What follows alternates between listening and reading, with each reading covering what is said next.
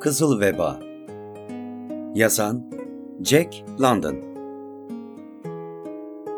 İngilizce aslından çeviren Levent Cinemre.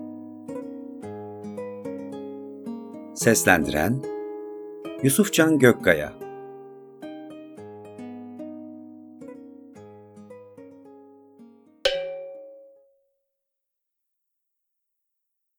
Patika bir zamanlar üzerinden demir yolu geçen yükseltilmiş toprak set boyunca uzanıyordu. Ancak demir yolunda yıllardır tren işlemiyordu. Orman, setin iki yamacından yürümüş, ağaçlar ve çalılardan oluşan bir dalgayla örterek üstünü yeşile bürümüştü. Bir insanın bedeni kadar dar olan patika artık sadece vahşi hayvanların yoluydu. Arada sırada ormanın yeşili içinden kendini gösteren paslı demir parçaları raylarla traverslerin hala durduğunu ortaya koyuyordu. Bir yerde tam da bağlantı noktasında filiz vermiş olan 25 santimlik bir ağaç rayın ucunu havaya kaldırıp tamamen gözler önüne sermişti. Yatağını çakılların ve çürümüş yaprakların doldurabileceği kadar uzun olan mıhın tuttuğu travers de belli ki rayı izlemiş, böylece dağılıp dökülmekte olan kereste tuhaf bir eğimle havaya kalkmıştı. Ne kadar eski olsa da bu demir yolunun bir zamanlar monoray olduğu anlaşılıyordu. İhtiyar bir adamla bir çocuk bu yoldan yürüyordu. Oldukça yavaş ilerliyorlardı. Çünkü adam hayli yaşlıydı. Şöylece bir dokunup geçmiş olan inme yüzünden hareket ederken sürekli titriyor, elindeki uzun sopaya dayanmadan yürüyemiyordu. Kafasını güneşten keçi derisinden yapılma kaba bir bere koruyordu. Başlığın altından seyrek bir tutam kirli ve kırçıl saç çıkmıştı. Koca bir yapraktan maharetle yapılmış güneş siperliğinin koruduğu gözleri dikkatle ayağının bastığı yerlere bakıyordu. Normalde kar beyazı olması gereken ama saçını yıpratıp kirleten, aynı havayla ve aynı kamp ortamınca pisletildiğini ortaya koyan sakalı, iç içe geçmiş bir kıl yığını halinde neredeyse beline kadar uzanıyordu. Omuzlarıyla göğsünden aşağıya keçi derisinden yapılma tek parçalı perişan giysisi sarkıyordu. Çok ileri yaşta olduğunu ortaya koyan sıska ve pörsümüş kollarıyla bacaklarındaki güneş yanıkları, yaralar ve sıyrıklar yıllardır dış koşullara açık halde yaşadığını gösteriyordu. İhtiyarın yavaşlığına ayak uydurmak için kaslarının hız hevesini bastırarak önde yürüyen çocuk da onun gibi üstüne tek parçalı bir şey giymişti. Ortasındaki delikten kafasını geçirdiği, kenarları düzensiz kesilmiş bir ayı postu. 12 yaşından fazla göstermiyordu. Bir domuzun yeni kesilmiş kuyruğu bir kulağının üstüne hınzırca asılmıştı. Bir elinde orta boy bir yayla ok vardı. Sırtında ok dolu sadağı vardı. Boynundaki sırıma asılmış kından bir avcı bıçağının dövülmüş sapı baş vermişti. Marsık gibi esmerdi ve neredeyse kedi adımlarıyla yumuşacık yürüyordu. Gözleri teninin bu güneş yanığıyla belirgin bir karşıtlık içindeydiler. Mavi, derin deniz mavisi renginde ve bir çift matkap kadar keskin ve dikkatliydiler.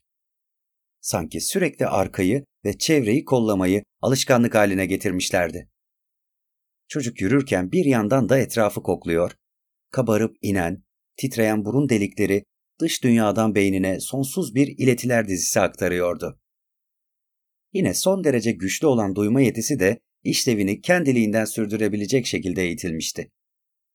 Bilinçli bir çaba göstermeksizin görünürdeki sessizlik içinde fark edilmeyen tüm sesleri duyar ve ister yaprakların yelin önündeki hışırtısı, ister arılarla sineklerin vızıltısı, ister sadece rüzgar ara ara dindiğinde kendisine ulaşabilen denizin uzaklardaki gümbürtüsü, isterse hemen ayağının dibindeki deliğinin girişine bir avuç toprak küreyen tarla sincabının tıkırtısı olsun, duyar, birbirinden ayırt eder ve sınıflandırırdı. Bir anda dikkat kesildi çocuk.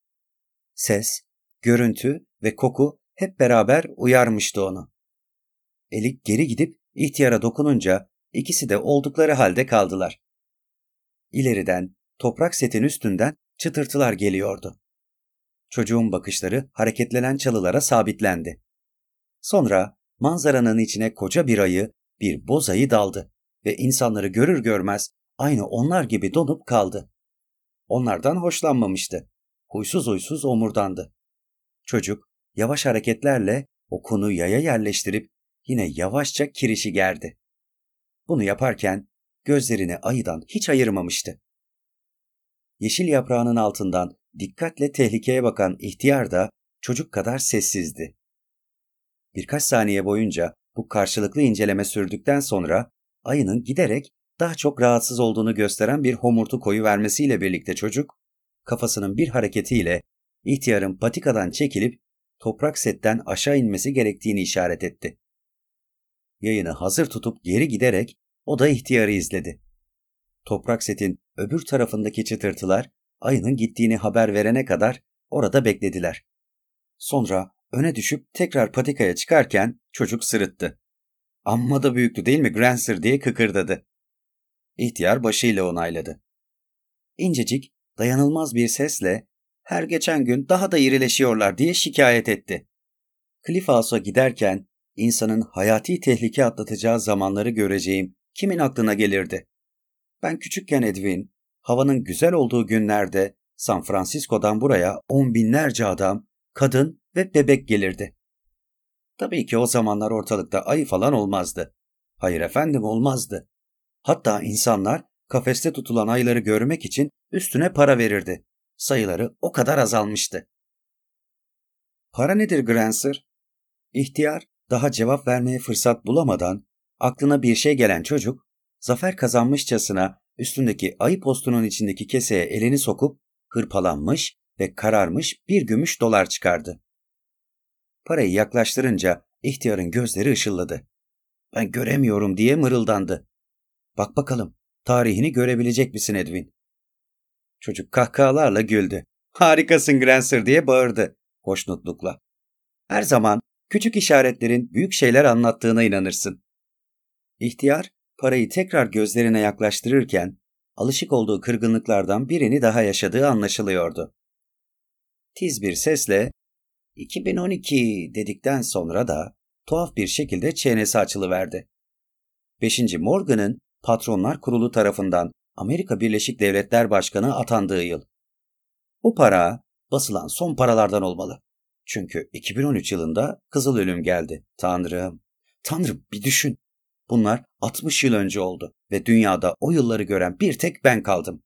Bunu nerede buldun Edwin? Çocuk, yarım akıllıların önemsiz gevezeliklerini hoşgörülü bir ilgiyle karşılayan bakışlarla ihtiyarı izlerken cevabını gecikmeden verdi. Huhu'dan aldım. O da geçen bahar San Jose'de keçi güderken bulmuş. Bunun para olduğunu o söyledi. Acıkmadın mı Grancer? İhtiyar sopasını daha da sıkı tutarak hızlanırken gözleri iştahla parlıyordu. Umarım tavşan dudak bir yengeç yakalamış olsun. Hatta iki diye mırıldandı. Çok güzel oluyorlar. Hele de ağzında diş kalmamışsa ve dedelerini seven, onun için yengeç yakalayan torunların varsa öyle güzel yeniyorlar ki.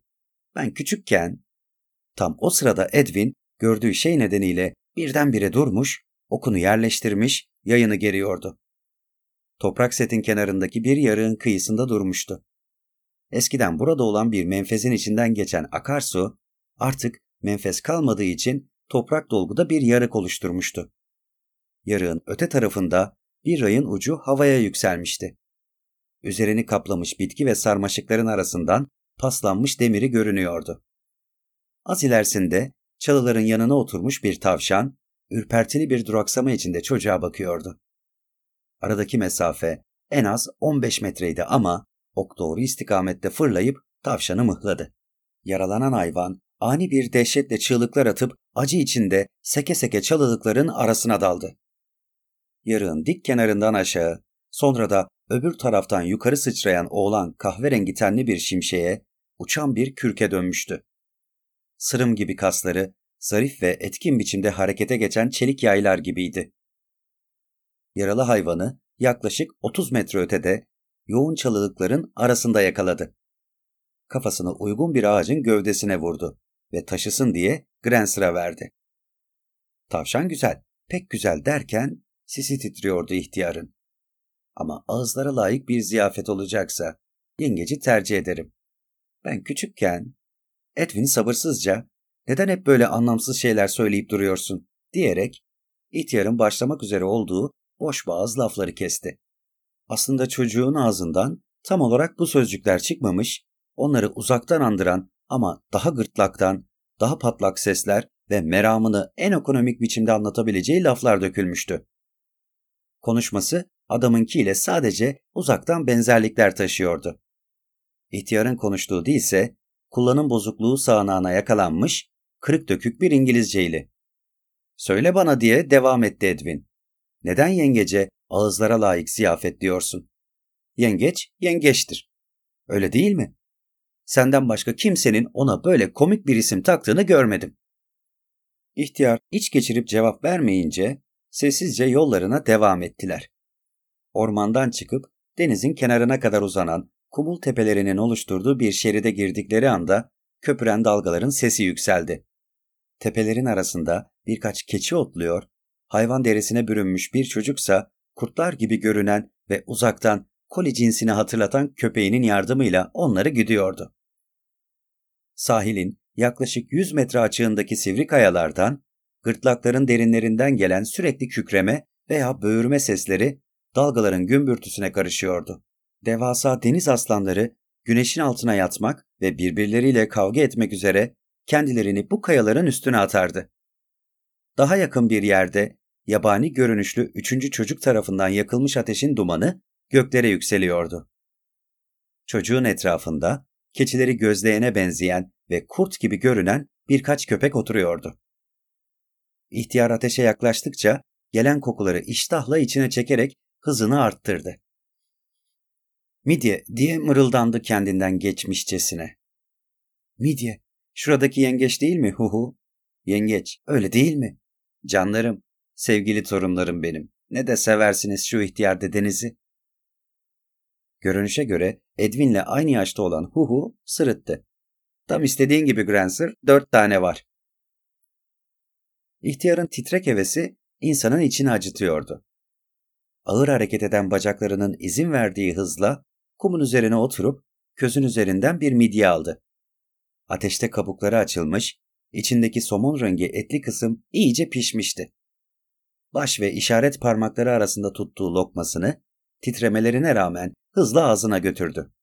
Ama midye çok sıcaktı ve bir an sonra aynı hızla adamın ağzından dışarı atılacaktı.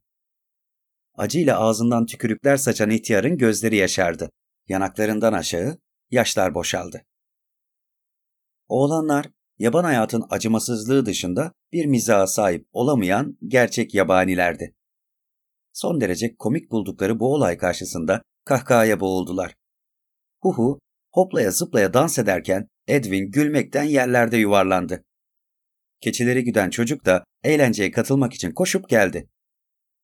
Acı içindeki ihtiyar gözlerinden akmaya devam eden yaşları silmeye çalışmadan ''Edwin, soğut şunları soğut!'' diye yalvardı. ''Yengeç de soğuk olsun Edwin. Bilirsin, ihtiyar dedeniz yengeçleri pek sever.'' Midyelerin kabukları açılıp işlerindeki su dışarı çıktıkça közlerden büyük bir cızırtı yükseldi. 7 santimden 15 santime kadar değişen boylarda büyük kabuklulardı.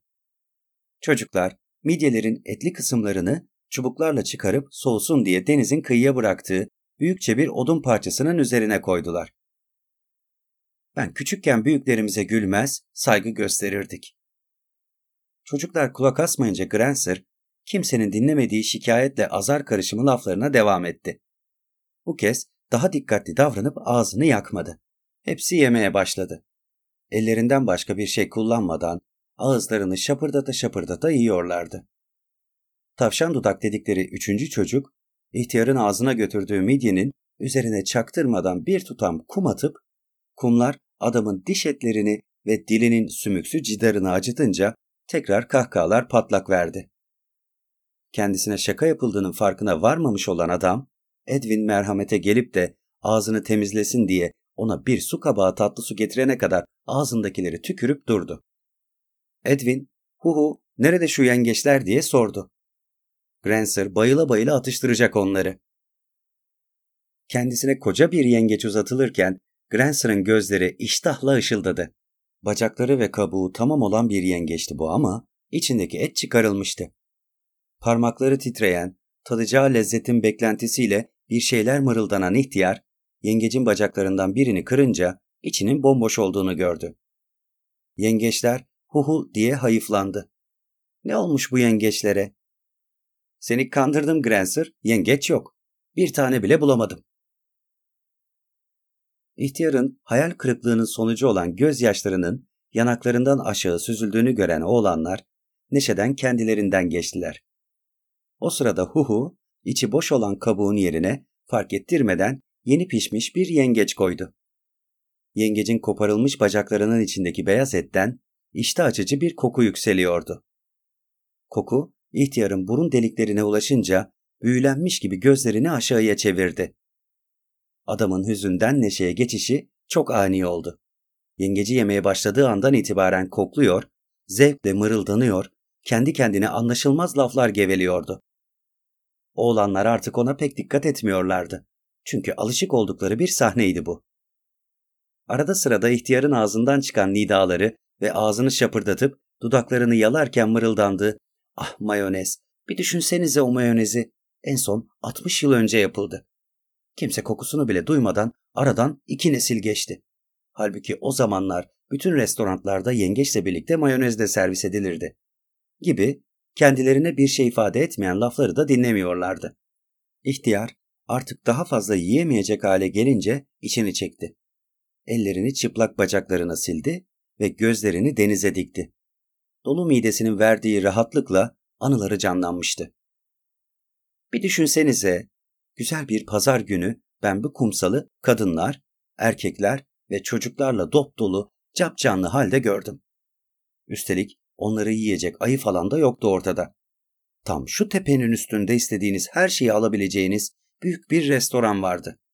O zamanlar San Francisco'da 4 milyon kişi yaşardı. Ya şimdi koca şehirde ve kırsalında toplasan 40 kişi ancak var. Denizde gemiler yüzerdi. Gemiler sürekli Golden Gate boğazından geçer, içeri dışarı gidip gelirlerdi. Sonra hava taşıtları, zeplinler ve uçan makineler vardı. Saatte tam 300 kilometre gidebilirlerdi. New York eyaleti ile San Francisco Limited şirketi arasında posta taşıma sözleşmesine göre en az bu hız gerekliydi. Sonra biri vardı. Bir Fransız. İsmini unuttum.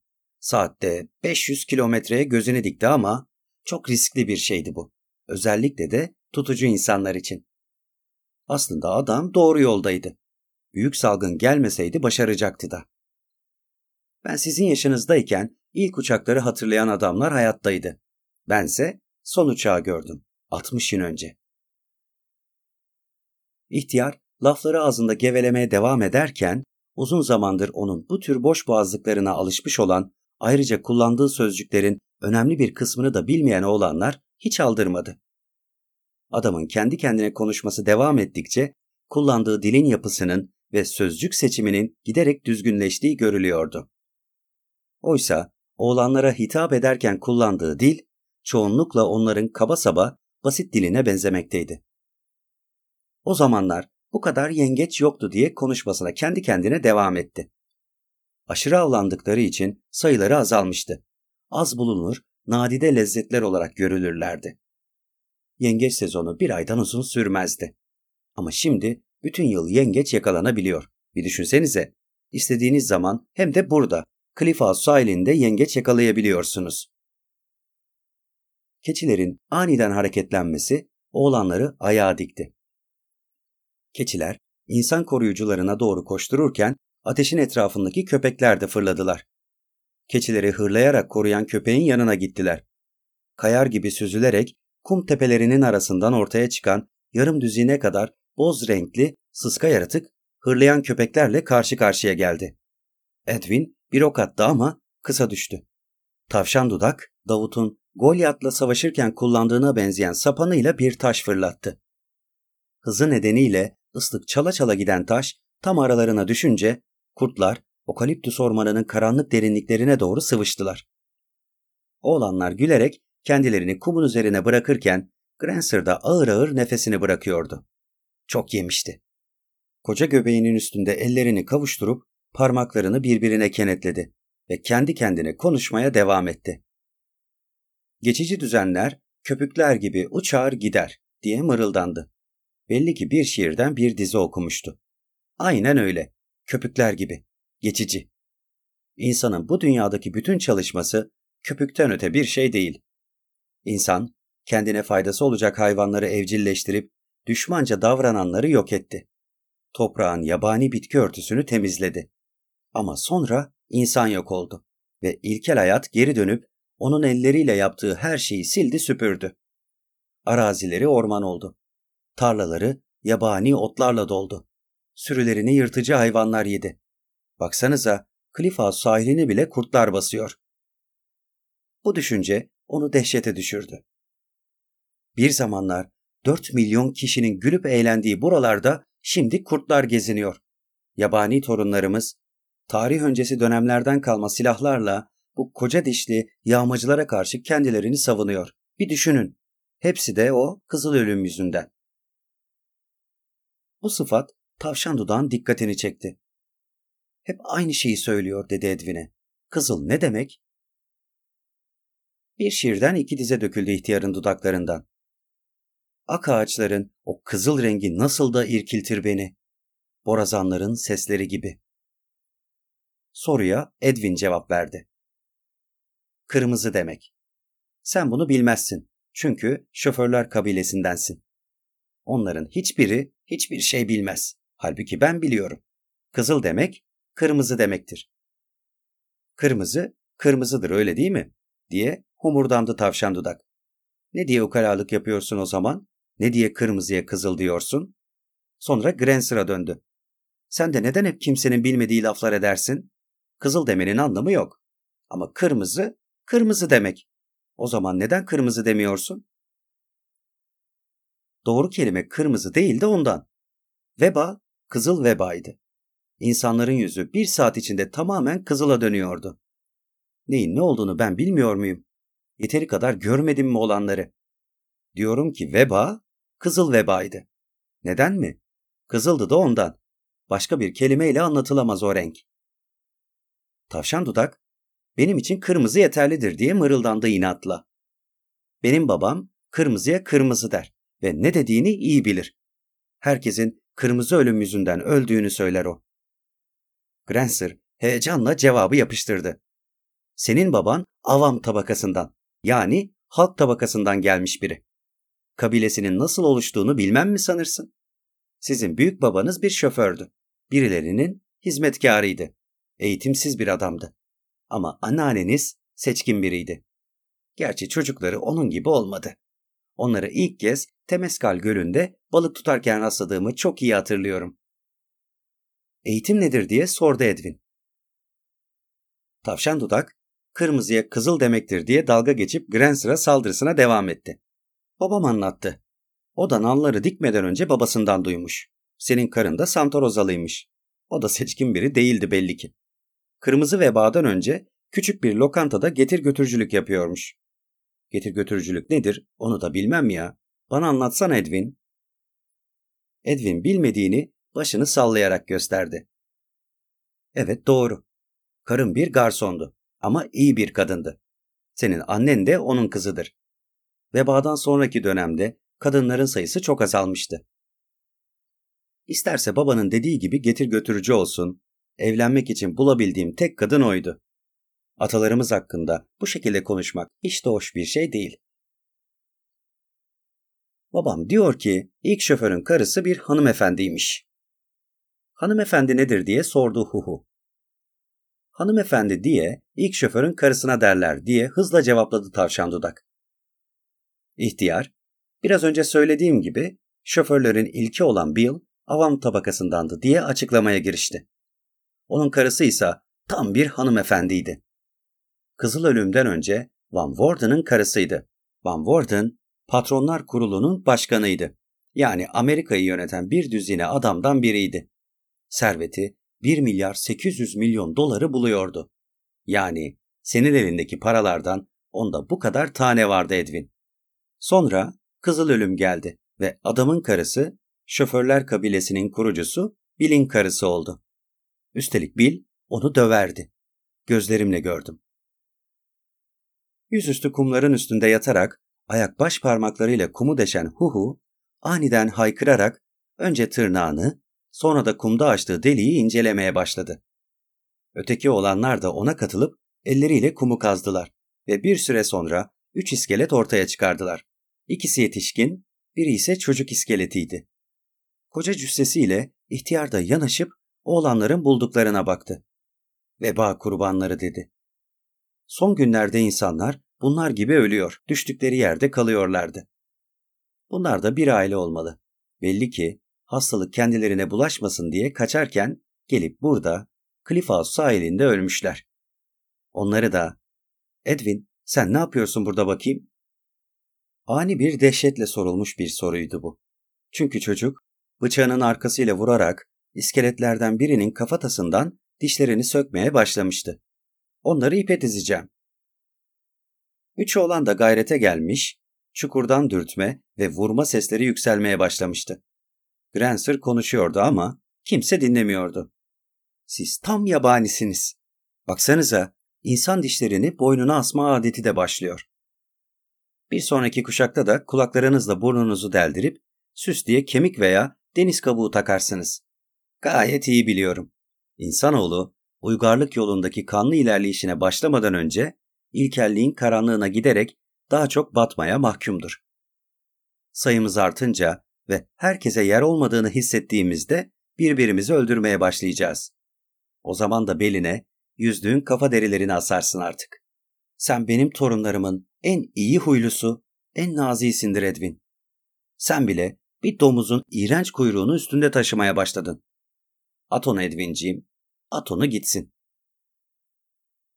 Dişlerin hepsini çıkardıktan sonra eşit olarak bölüşmeye çalışırlarken tavşan dudak, bu bizim moruk da amma anlaşılmaz konuşuyor be, yorumunu yaptı. En iyi dişleri kimin alacağı konusunda hararetle tartışırken hareketleri, konuşmaları son derece hızlı, kesik kesik ve haşindi. Asıl anlaşılmaz konuşmaları yapan onlardı. Tek heceli sözcüklerle, ağızdan düzensiz olarak çıkıveren cümlelerle konuşuyor, sanki konuşmaktan çok kelimeye benzer seslerle birbirlerine meramlarını aktarıyorlardı. Yine de cümlelerinde daha üstün bir kültürden kalma, dil bilgisini çağrıştıran şeyler sezilebiliyor, fiil çekiminden izler hissedilebiliyordu. Granser'ın konuşması bile o kadar bozulmuştu ki kelimesi kelimesine aktarılsa okura son derece anlamsız gelecekti. Hele de oğlanlarla konuşurken. Granser tamamen dönüp kendi kendine konuşmaya başladığında dili yavaş yavaş temizlendi. Saf İngilizceye geçiş yaptı. Cümleleri uzadı. Eskiden verdiği dersleri ve konferansları andıran bir ritme rahatlığa kavuştu. Diş meselesi herkesi memnun edecek şekilde çözüme kavuşturulduktan sonra tavşan dudak dönüp ''Hadi Granser bize kırmızı ölümü anlat'' dedi. ''Kızıl ölüm'' diye onu düzeltti Edwin. ''Bir de şu komik dille konuşma bize'' diye devam etti tavşan dudak. ''Anlaşılır şeyler söyle Granser. Santorozalılar nasıl konuşuyorsa sen de öyle konuş. Senin konuşman diğer Santorozalılara hiç benzemiyor. İhtiyarın kendisinden böyle bir istekte bulunulmasından memnun olduğu belliydi. 20-30 yıl önce bu anlatacaklarımı herkes duymak isterdi ama bugünlerde kimseyi ilgilendirmiyor. İşte yine başladı diye haykırdı tavşan dudak. Hararetle şu acayip lafları geç de anlayabileceğimiz sözler söyle. İlgilendirmek ne demek? Konuşmayı bilmeyen bebekler gibi konuşuyorsun. Onu rahat bıraksana diye araya girdi Edwin. Yoksa kızacak, tamamen susacak. Acayip lafları sen atla, dinleme. Anlattığı şeylerden anlayabildiğimiz kadarını anlayalım. İhtiyar, yaşlara hiç saygı gösterilmediği, insanlığın yüksek kültür dünyasından ilkel koşullara düşmesiyle birlikte kabalık günlerine geri döndüğü konusunda gevelemeye başlamıştı bile. Huhu, hadi Grancer başla artık diye ona cesaret verdi. Anlatmaya başladı adam. O zamanlar dünyada yaşayan insan sayısı çok daha fazlaydı. Sadece San Francisco'da 4 milyon kişi yaşardı. Edwin, milyon nedir diye araya girdi. Grancer sevecenlikle baktı ona. Ancak ona kadar sayabildiğinizi biliyorum. Size şöyle anlatayım. İki elinizi de kaldırın. İkisinde birden toplam on parmağınız var tamam mı? Şimdi bir kum tanesi alıyorum ve sana veriyorum huhu. Çocuğun avcuna bir kum tanesi koyup sözlerine devam etti. Bu kum tanesi Edwin'in on parmağının yerine geçsin. Bir kum tanesi daha koyuyorum. On parmak daha demek. Bir kum tanesi daha. Bir tane daha. Bir daha derken Edwin'in kaç parmağı varsa o kadar kum tanesi koydum. Böylece yüz dediğimiz sayıyı buluyoruz. Bunu unutmayın. Yüz. Şimdi tavşan dudağın eline şu çakıl taşını koyuyorum. On kum tanesi yerine.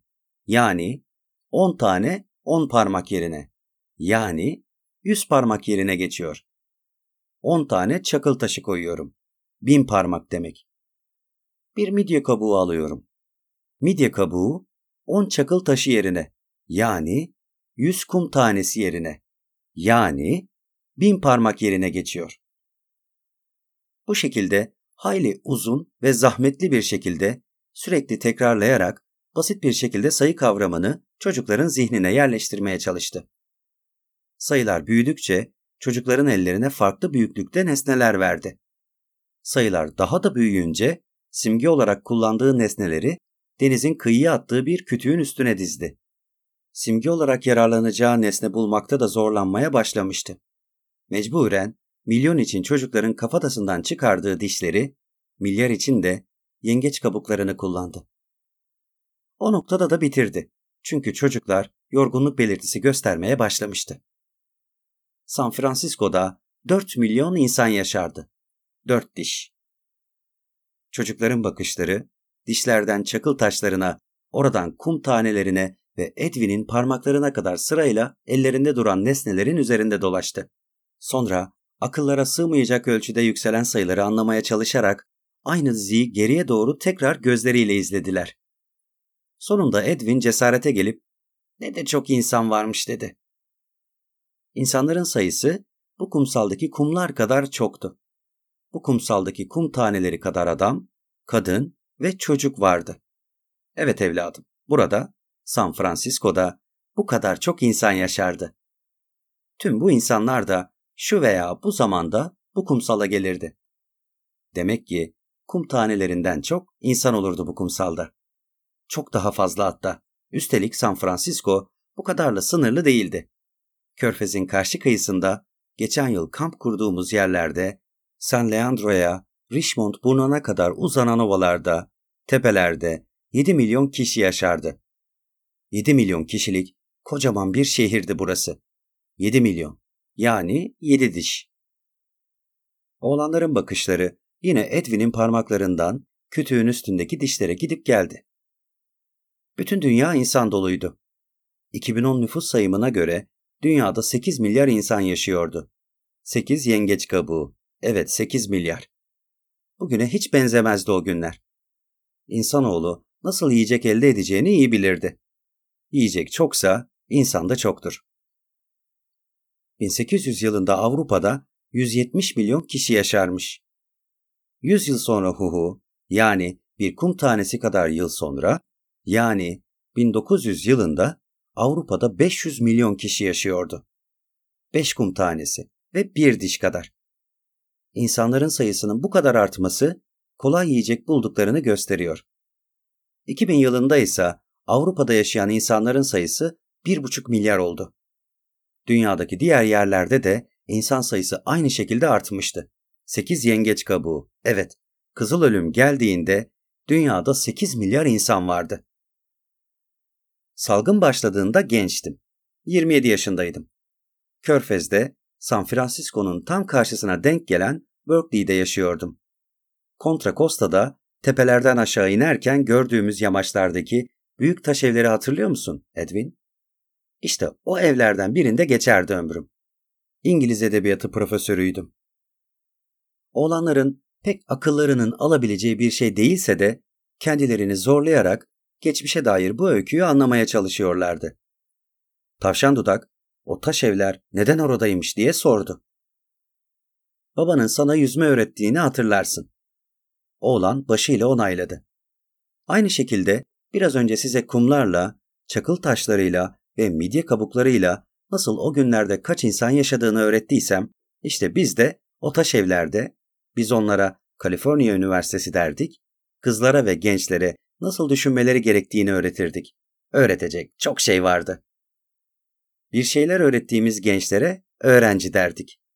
Öğretme işini yapabileceğimiz büyük odalarımız vardı. Şu an sizinle nasıl konuşuyorsam, o zaman da 40-50 öğrenciyle konuşabilirdim o odalarda. Onlar doğmadan önce bazen de onların zamanında başkaları tarafından yazılmış kitapları anlatırdım. Ne yani bütün yaptığım bu muydu? Hep konuş, konuş, konuş. Yiyeceğiniz eti kim avlardı? Keçileri kim sağardı? Kim balık tutardı? Güzel soru hu hu, güzel soru. Söylediğim gibi o zamanlar yiyecek bulmak kolaydı. Biz akıllı insanlardık. Az sayıda insan, çok sayıda insanın yiyeceğini sağlayabilirdi. Ötekiler de başka şeyler yapardı. Dediğin gibi ben konuşurdum. Tüm zamanım konuşmakla geçerdi ve bana bunun için yiyecek verirlerdi. Hem de 60 yıldır benzerini bir kere bile yiyemediğim, bundan sonra da yiyemeyeceğim güzel, leziz yiyeceklerden bol bol verirlerdi. Şahane uygarlığımızın en mükemmel başarısı yiyecektir diye düşünürüm bazen. Akla hayale sığmayan bolluklarıyla, sonsuz çeşitlilikleriyle, harika lezzetleriyle yiyecekler. Ah benim güzel torunlarım. O günlerde yiyecek onca şeyimiz varken hayatımız hayattı. Oğlanların anlayabileceğinin çok ötesindeydi bu sözler. Onlar da moruk bir ihtiyarın kendi kendine yaptığı gevezelikler olarak karşılayıp hiç ses etmediler. Bize yiyecek getirenlere özgür insanlar derdik. Ne şaka ama. Yöneten sınıflar olarak bizler bütün toprakların, bütün makinelerin, her şeyin sahibiydik. Yiyecek getirenlerse bizim kölelerimizdi. Ellerindeki bütün yiyecekleri kendimize alır, aç kalmayıp çalışarak bize yiyecek getirmeye devam etsinler diye onlara da azıcık bir şeyler verirdik. Tavşan dudak, ben olsam ormana gidip kendi yiyeceğimi kendim getirirdim. Birisi onu elimden almaya kalkarsa da onu öldürürdüm dedi. İhtiyar güldü. Yönetici sınıf olarak tüm topraklara, ormanlara, her şeye bizim sahip olduğumuzu söyledim ya. Biri yiyecek bulur ama bize vermezse ya onu cezalandırırdık ya da aç bırakıp ölmesine neden olurduk. Zaten çoğu böyle yapmazdı. Bize yiyecek getirmeyi, elbiselerimizi dikmeyi, bizi memnun edecek bin, yani bir midye kabuğu huhu, lezzet ve hoşluk bulup getirirlerdi karşımıza. O günlerde ben Profesör Smith'tim. Profesör James Howard Smith. Derslerim çok beğenilir, çok tutulurdu. Yani çok sayıda genç, başkalarının yazdığı kitaplar hakkındaki sözlerimi dinlemeye gelirdi. Son derece mutluydum. Birçok güzel yiyeceğim vardı. Çalışırken ellerimi kullanmadığım için ellerim yumuşacıktı. Vücudum tertemizdi. En güzel giysileri giyerdim. Üzerindeki keçi derisinden yapılma paçavraya tiksinerek baktı. O zamanlar buna benzer şeyler giymezdik. Köleler bile daha iyi giyinirdi. Genellikle de temiz olurduk. Gün içinde sık sık yüzümüzü, ellerimizi yıkardık. Oysa şimdi sizin suya düşmezseniz ya da yüzmeye gitmezseniz yıkandığınız yok. Sen de yıkanmıyorsun Grancer diye cevabını yapıştırdı Huhu. Biliyorum biliyorum. Kirpas içinde bir ihtiyarım ben ama zaman değişti. Bu sıralar kimse yıkanmıyor. Çünkü gerekli şeyler yok. Bir kalıp sabun görmeyeli 60 yıl geçti. Şimdi sabunu da bilmezsiniz siz ama anlatmayacağım. Çünkü Kızıl Ölüm'ün hikayesini anlatıyorum. İllet nedir bilirsiniz. Eskiden buna hastalık derdik. Mikrop dediğimiz bir şey vardı. Bize bir sürü hastalık getirirdi. Bu sözü unutmayın. Mikrop. Mikrop çok küçüktür. Hani baharda köpekler ormanda koşuşturduktan sonra üzerinde bulduğunuz keneler var ya, onlar gibidir. Ondan farkı çok daha küçük olmasıdır. O kadar küçüktür ki göremezsiniz. Huhu kahkahalarla gülmeye başladı. Sen de ne acayip adamsın be Grancer. Göremediğimiz şeyleri anlatıp durursun. Eğer göremezsen onların orada olduğunu nasıl anlarsın? Hadi buna da cevap ver bakalım. Göremediğin bir şeyi nasıl bilirsin? Güzel soru Huhu, çok güzel soru. Ama mikropları görürdük. En azından bazılarını. Mikroskop ve ultra mikroskop dediğimiz aletlerimiz vardı. Gözlerimizi ona yaklaştırıp içine bakar, nesneleri olduğundan çok daha büyük görürdük.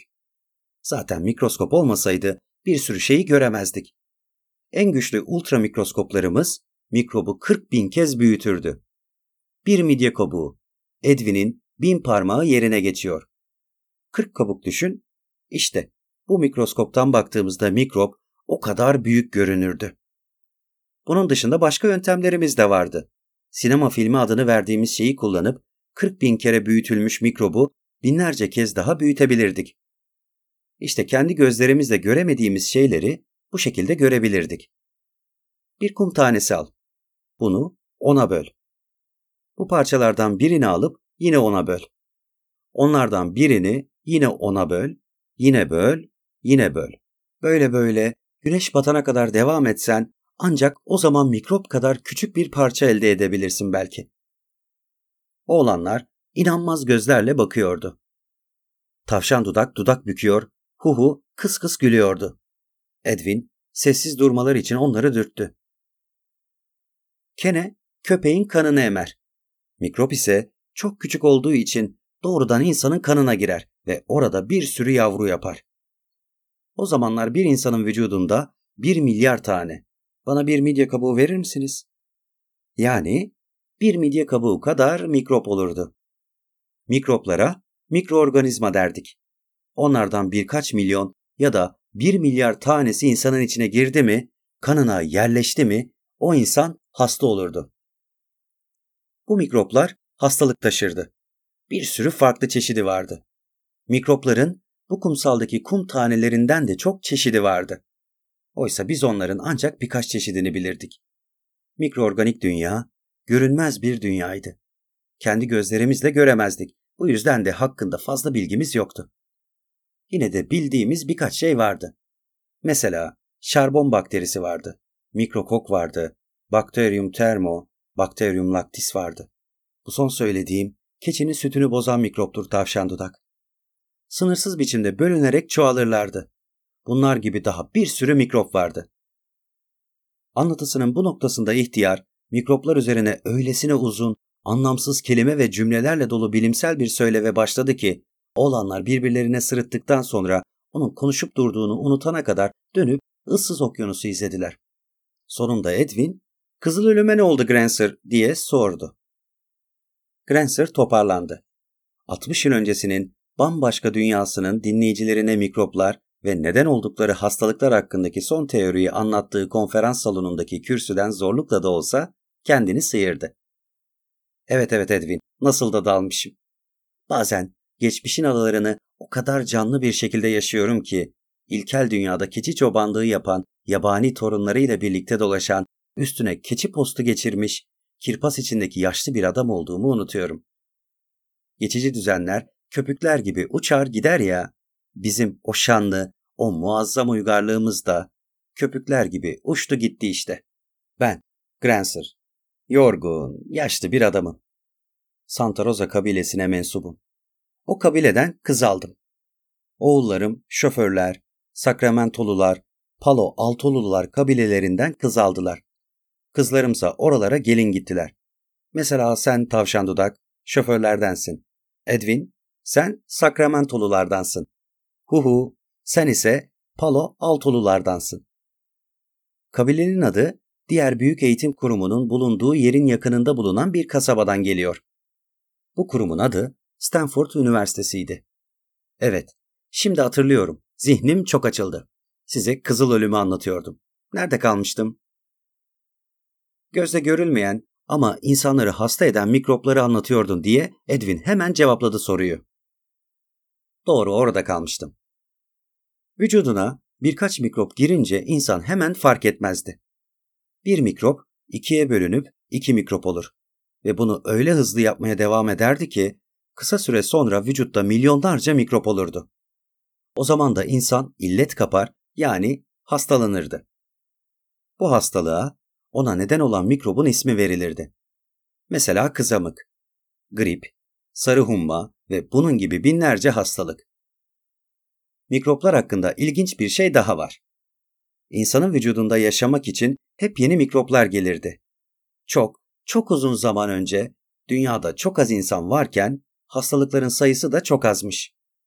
İnsanların sayısı artıp büyük şehir ve uygarlıklarda toplu halde yaşamaya başlayınca yeni hastalıklar çıkmaya, insanların vücutlarına yeni tür mikroplar girmeye başlamış.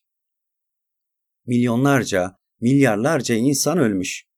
Daha çok sayıda insan toplu halde yaşadıkça yeni hastalıklar da çok daha korkunç olmaya başlamış. Benim zamanımdan çok önceleri Orta Çağ'da kara veba denilen hastalık bütün Avrupa'ya yayılmış. Hatta bir değil birçok kez yayılmış. Sonra insanlar nerede kalabalık halde yaşıyorsa orada ortaya çıkan verem hastalığı varmış. Benim zamanımdan 100 yıl önce hıyarcıklı veba salgını olmuş. Afrika'da da uyku hastalığı varmış. Bakteriyologlar bütün bu hastalıklarla mücadele edip hepsini yok ettiler.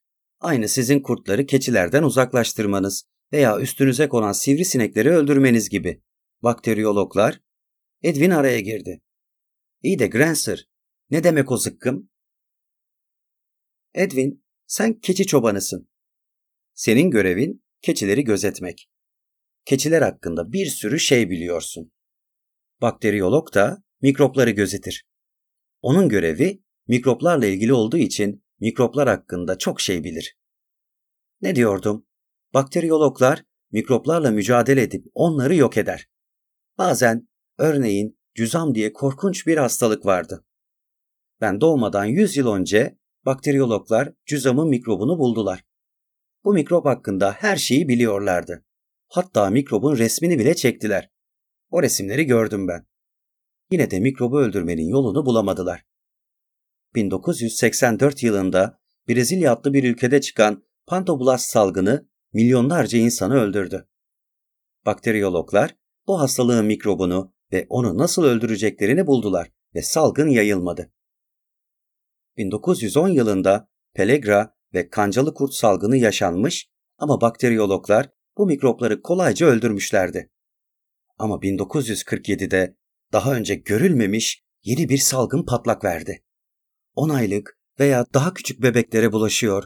Zavallıları ellerini, ayaklarını oynatamaz, yemek yiyemez, hiçbir şey yapamaz hale getiriyordu. Bakteriyologların bu mikrobu nasıl öldüreceklerini bulup bebekleri kurtarması 11 yıl sürdü. Bir yandan tüm bu salgınlar yaşanırken bir yandan da yenileri çıkmaya devam etti. Çünkü dünyadaki kadın ve erkek sayısı çok artmıştı. Yiyecek bulmak daha kolay olduğu için insan sayısı artıyor, sayısı artan insanlar daha büyük sayılarda toplu halde yaşıyor, insanlar daha kalabalık yaşadıkça yeni yeni mikroplar çıkıp salgın hastalıklara neden oluyordu. Aslında önemli uyarılar vardı. 1929 gibi erken bir tarihte Soldervetsky bakteriyologlara bildikleri tüm mikroplardan bin kat daha ölümcül olan yüz milyonlarca hatta milyarlarca kişiyi etkileyebilecek yeni bir mikroba karşı savunmasız oldukları uyarısında bulundu. Görüyorsunuz, mikroorganik dünya sonuna kadar bilinmeyen bir şey olarak kalmıştı. Tabi insanlar böyle bir dünyanın varlığından haberdardılar ve zaman zaman yeni mikrop orduları insanları öldürmek için o dünyadan çıkıp gelirdi. İnsanların bilgisi bununla sınırlıydı. Gözle görünmez olan o mikroorganik dünyada bu kumsaldaki kum taneleri kadar çok sayıda mikrop türü olabileceğini biliyorlardı sadece. Bir de yine o görünmez dünyada yeni tür mikropların ortaya çıkabileceğini. Öyle ya, Soldervetsky'nin kendisinden önceki başka bir şairin dizelerini tekrarlayarak belirttiği gibi şeytani bir doğurganlık içinde yeni bir hayat oluşabilirdi orada. Tavşan dudak bu noktada yüzünde kocaman bir küçümseme ifadesiyle ayağa fırladı. Grancer, bu gevezeliklerinle beni hasta ediyorsun. Neden kızıl ölümü anlatmıyorsun bize? Eğer anlatacak bir şeyin yoksa söyle. Biz de hemen kampa doğru yola çıkalım. Bir süre sessizce ona bakan ihtiyarın gözlerinden yaşlar geldi. İhtiyar gözyaşları zayıfça yanaklarından aşağı süzülürken 87 yıllık ömrünün getirdiği dermansızlık hüzünlü çehresinde kendini iyice gösteriyordu. Edwin yatıştırıcı bir sesle otur yerine dedi. Granser iyi. Tam da kızıl ölüme geliyordu. Değil mi Granser? Şimdi onu anlatacak bize. Yerine otur tavşan dudak. Sen de devam et Granser. İhtiyar, kirpas içindeki parmak eklemleriyle gözyaşlarını sildikten sonra cırlak, titrek bir sesle başladığı hikayesine kendini kaptırınca anlatımı da güçlendi, canlandı. Veba salgını 2013 yazında başladı. 27 yaşındaydım ve her şeyi çok iyi hatırlıyorum. Kablosuz haberleşme aygıtlarıyla iletilen haberlerde Tavşan Dudak huzursuzca tükürerek rahatsızlığını belli edince Granser hemen anlatımında gerekli değişikliği yaptı. O zamanlar binlerce kilometre uzaktan bile birbirimizle havadan haberleşip konuşabilirdik. New York'ta tuhaf bir salgın hastalığın patlak verdiği haberi geldi. ABD'nin bu en büyük şehrinde o zamanlar 17 milyon kişi yaşardı. Kimse bu haberi duyunca kötü bir şey düşünmedi. Küçük bir salgındı. Sadece birkaç kişi ölmüştü. Görülüyordu ki bu hastalığın ilk işaretlerinden biri yüzün ve tüm vücudun kızarmasıydı. Bir de hastalığa yakalananlar çok kısa sürede ölüyordu. 24 saat sonra hastalığın Chicago'da da bir kişide görüldüğü haber verildi. Aynı gün Chicago'dan sonra dünyanın en kalabalık şehri Londra'nın da iki haftadır bu hastalıkla gizlice savaştığı ve bu konudaki haberlerin sansürlendiği yani kendi şehirlerinde salgın hastalığın görüldüğünün dünyaca duyulmasını engelledikleri bildirildi. Durum ciddi görünüyordu ama Kaliforniya'da yaşayan bizler ve bu saydığım yerler dışındaki şehirlerde yaşayanlar telaş etmedik. Geçmişte diğer mikropları yok etmenin yolunu nasıl buldularsa, bakteriyologların bu hastalığı da yeneceğinden emindik. Bizi endişelendiren şey, bu mikrobun insanları inanılmayacak kadar kısa bir sürede öldürmesi ve vücuduna girdiği kimsenin sağ kurtulamamasıydı. Hastalığa yakalanan kimse iyileşememişti. Asya'dan başlayan daha önceki kolera hastalığında akşam beraber gayet güzel yemek yediğimiz sağlıklı kişinin sabah iyice erken kalkarsanız cenazesini sedyeyle çıkardıklarını pencerenizden görebilirdiniz. Bu yeni salgın o hastalıktan bile beterdi. Çok daha hızlıydı, çok. Bu hastalığın ilk belirtilerini gösteren bir kişi bir saat içinde ölmüş olurdu. Bazı durumlarda ölüm birkaç saat sürerdi. Çoğu kişi ilk belirtilerin ortaya çıkmasından 10-15 dakika sonra ölüp gitti. İnsanın kalbi daha hızlı atmaya, ateşi yükselmeye başlardı. Sonra da kontrol edilemeyen yangınlar gibi insanın yüzünü ve vücudunu kızıl bir renk sarardı. Hastalığa yakalananların çoğu ateşinin yükseldiğini, kalp atışının hızlandığını hiç anlamadılar. Fark ettikleri ilk şey renklerinin kızıla döndüğüydü. Genellikle bu kızarma sırasında vücutlarında kasılmalar olurdu. Ama bu kasılmalar uzun sürmez, çok da şiddetli olmazdı. Kasılmaları atlatan kişi büyük bir sakinlik yaşar, sonra da ayaklarından başlayarak hızla bütün vücuduna yayılan bir uyuşukluk hissederdi. Topuklardan başlayarak sırayla ayakları, bacakları, kalçaları hissizleşir. Bu hal kalbe geldiğinde ölürdü. Hezeyanlar yaşamaz, uykuya dalmazdı. Kalbi hissizleşip durana kadar zihni son derece sakin olur, aklı mükemmelen çalışırdı. Bir başka ilginç şey de ölenin vücudunun büyük bir hızla dağılmasıydı. Öldüğü andan itibaren vücudu parçalanıp dağılmaya, gözlerinizin önünde erimeye başlardı. Zaten salgının bu kadar hızlı yayılmasının nedenlerinden biri de buydu. Cesetteki milyarlarca mikrop böylece hemen serbest kalıyordu. Bu yüzden bakteriyologlar bu mikroplarla savaşma fırsatı bulamıyorlardı. Laboratuvarlarında kızıl ölüm mikrobu üzerine çalışırken ölüp gidiyorlardı. Hepsi birer kahramandı onların. Birisi öldüğü anda bir diğeri çıkıp onun yerini alıyordu. Mikrobu tanımlayıp tecrit etmeyi ilk kez Londra'da başardılar. Bu haber her yere duyuruldu. Bu büyük başarı Tresk adlı birinin eseriydi ama adamcağız 30 saat içinde öldü. Bir tedavi geliştirmek için çalışmaya başladı. Hiçbir tedavi işe yaramadı. Burada yapılmak istenen şey insana verildiğinde vücuttaki mikrobu öldürüp insanı öldürmeyecek bir ilaç veya serum geliştirmekti. Mikroba karşı başka mikroplarla mücadele etmeye, salgın mikrobunun düşmanı olan mikropları hastaların vücuduna koymaya çalıştılar. Ve bütün bunlar olurken siz hala mikrop dediğin o şeyleri göremiyorsunuz diye itiraz etti tavşan dudak. Senin tek yaptığın boş boş konuşmak. Ortada bir şey yokken sanki varmış gibi gevezelik etmek. Görmediğin şeyleri anlatıyorsun. Yani yoklar. Olmayan şeyi olmayan şeyle savaştırıyorlar yani. O zamanlar herkes deliymiş herhalde. Zaten bu yüzden geberip gitmişlerdir. Ben böyle saçmalıklara inanacak değilim benden söylemesi. Grancer hemen ağlamaya başlayınca Edwin de hararetle onu savundu. Bana bak tavşan dudak, sen de görmediğin bir sürü şeyin var olduğuna inanırsın. Tavşan dudak başıyla hayır dedi. Ölülerin ortalıkta gezdiğine inanıyorsun ama. Oysa tek bir ölünün yürüdüğünü görmedin. Sana şöyle diyeyim. Geçen kış babamla kurt avlamaya gittiğimizde gördüm. Akarsuların üstünden geçerken daima tükürürsün diye devam etti Edwin. Uğursuzluğu kovmak için. Uğursuzluk diye bir şey var demek. Olmaz mı? Edwin, peki hiç uğursuzluk gördün mü diye tartışmayı zafere ulaştırdı.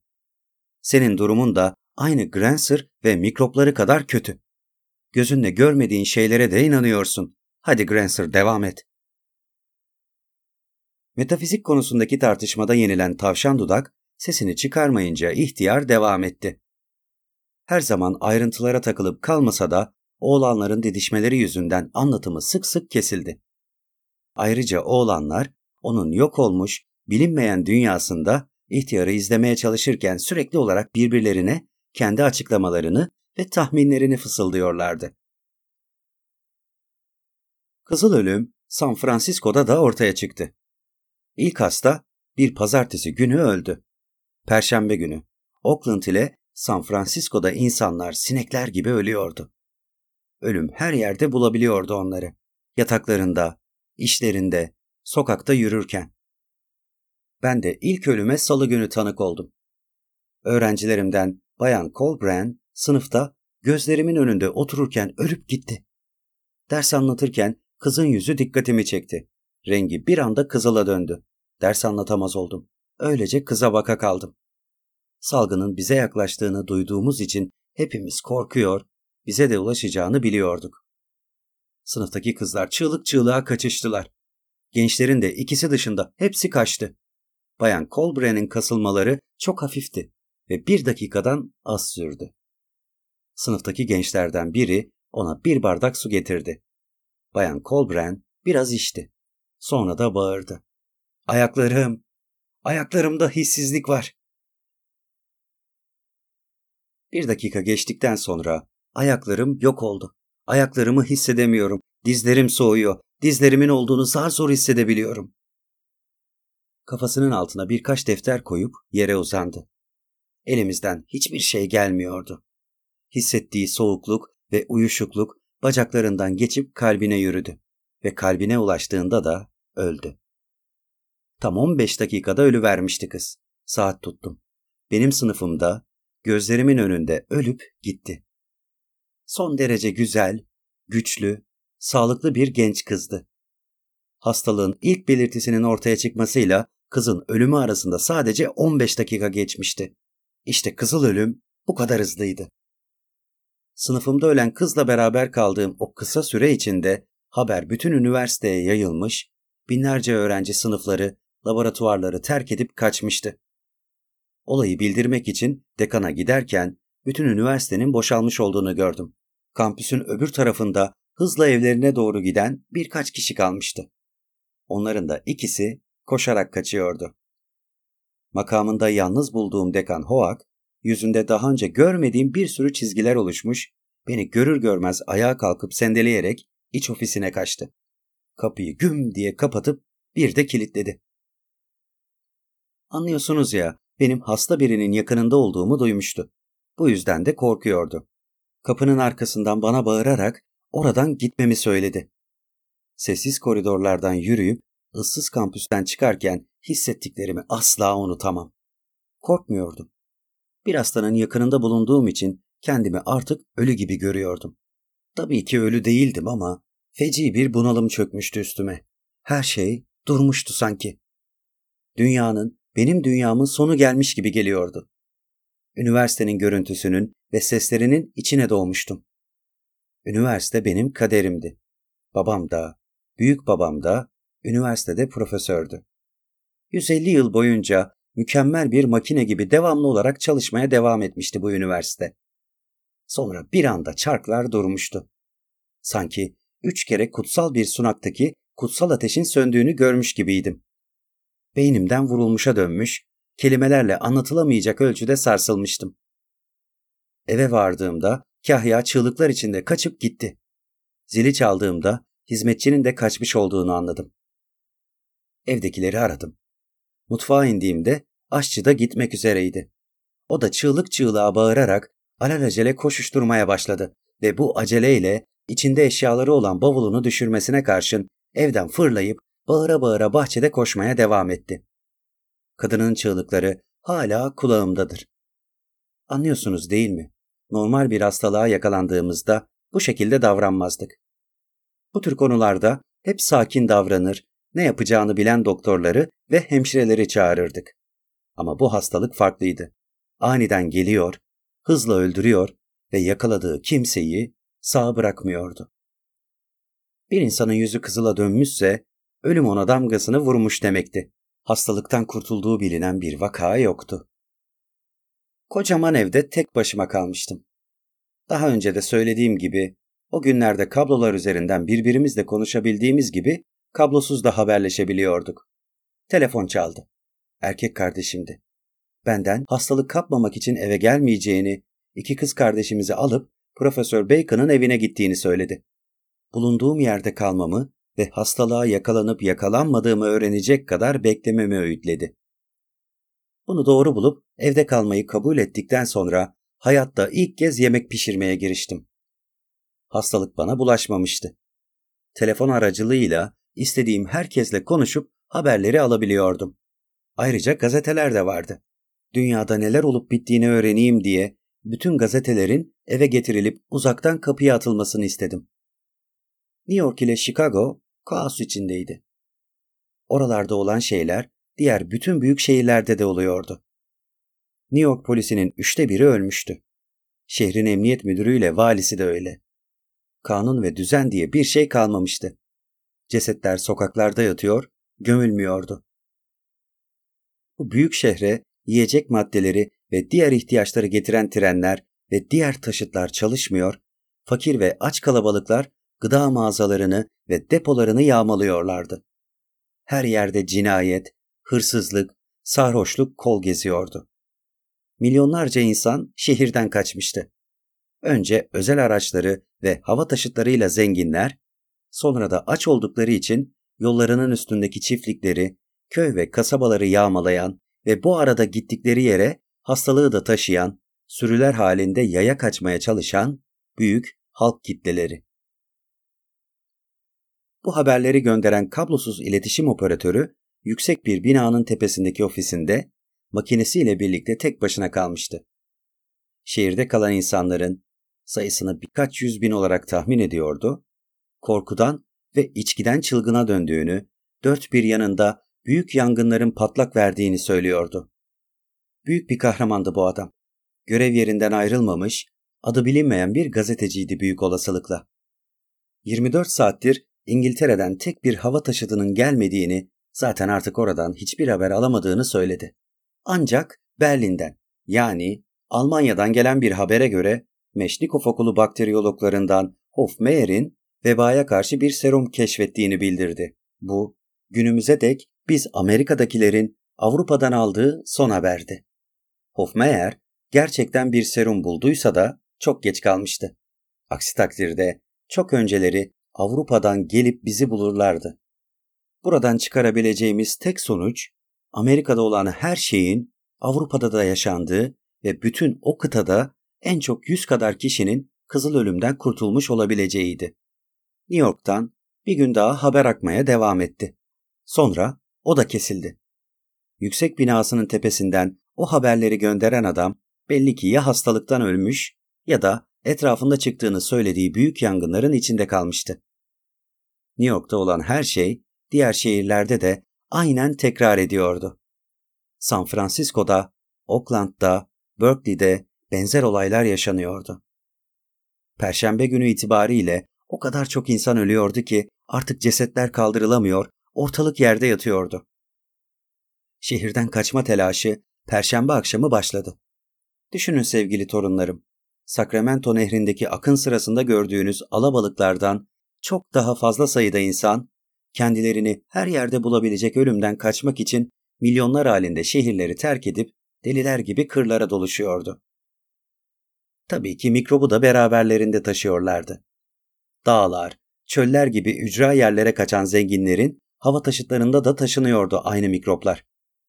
Kaçan yüzlerce hava taşıtı Hawaii'ye indiğinde hem mikrobu oraya taşıdılar hem de salgının kendilerinden önce oraya ulaşmış olduğunu gördüler. Biz bunu San Francisco'da düzen bozulana ve haberleri alıp göndermekle görevli kişiler artık işlerinin başında duramaz hale gelene kadar ilettikleri bilgilerden öğrendik. Dünya ile iletişimin bu şekilde kesilmesi inanılmaz bir şeydi, çok acayipti.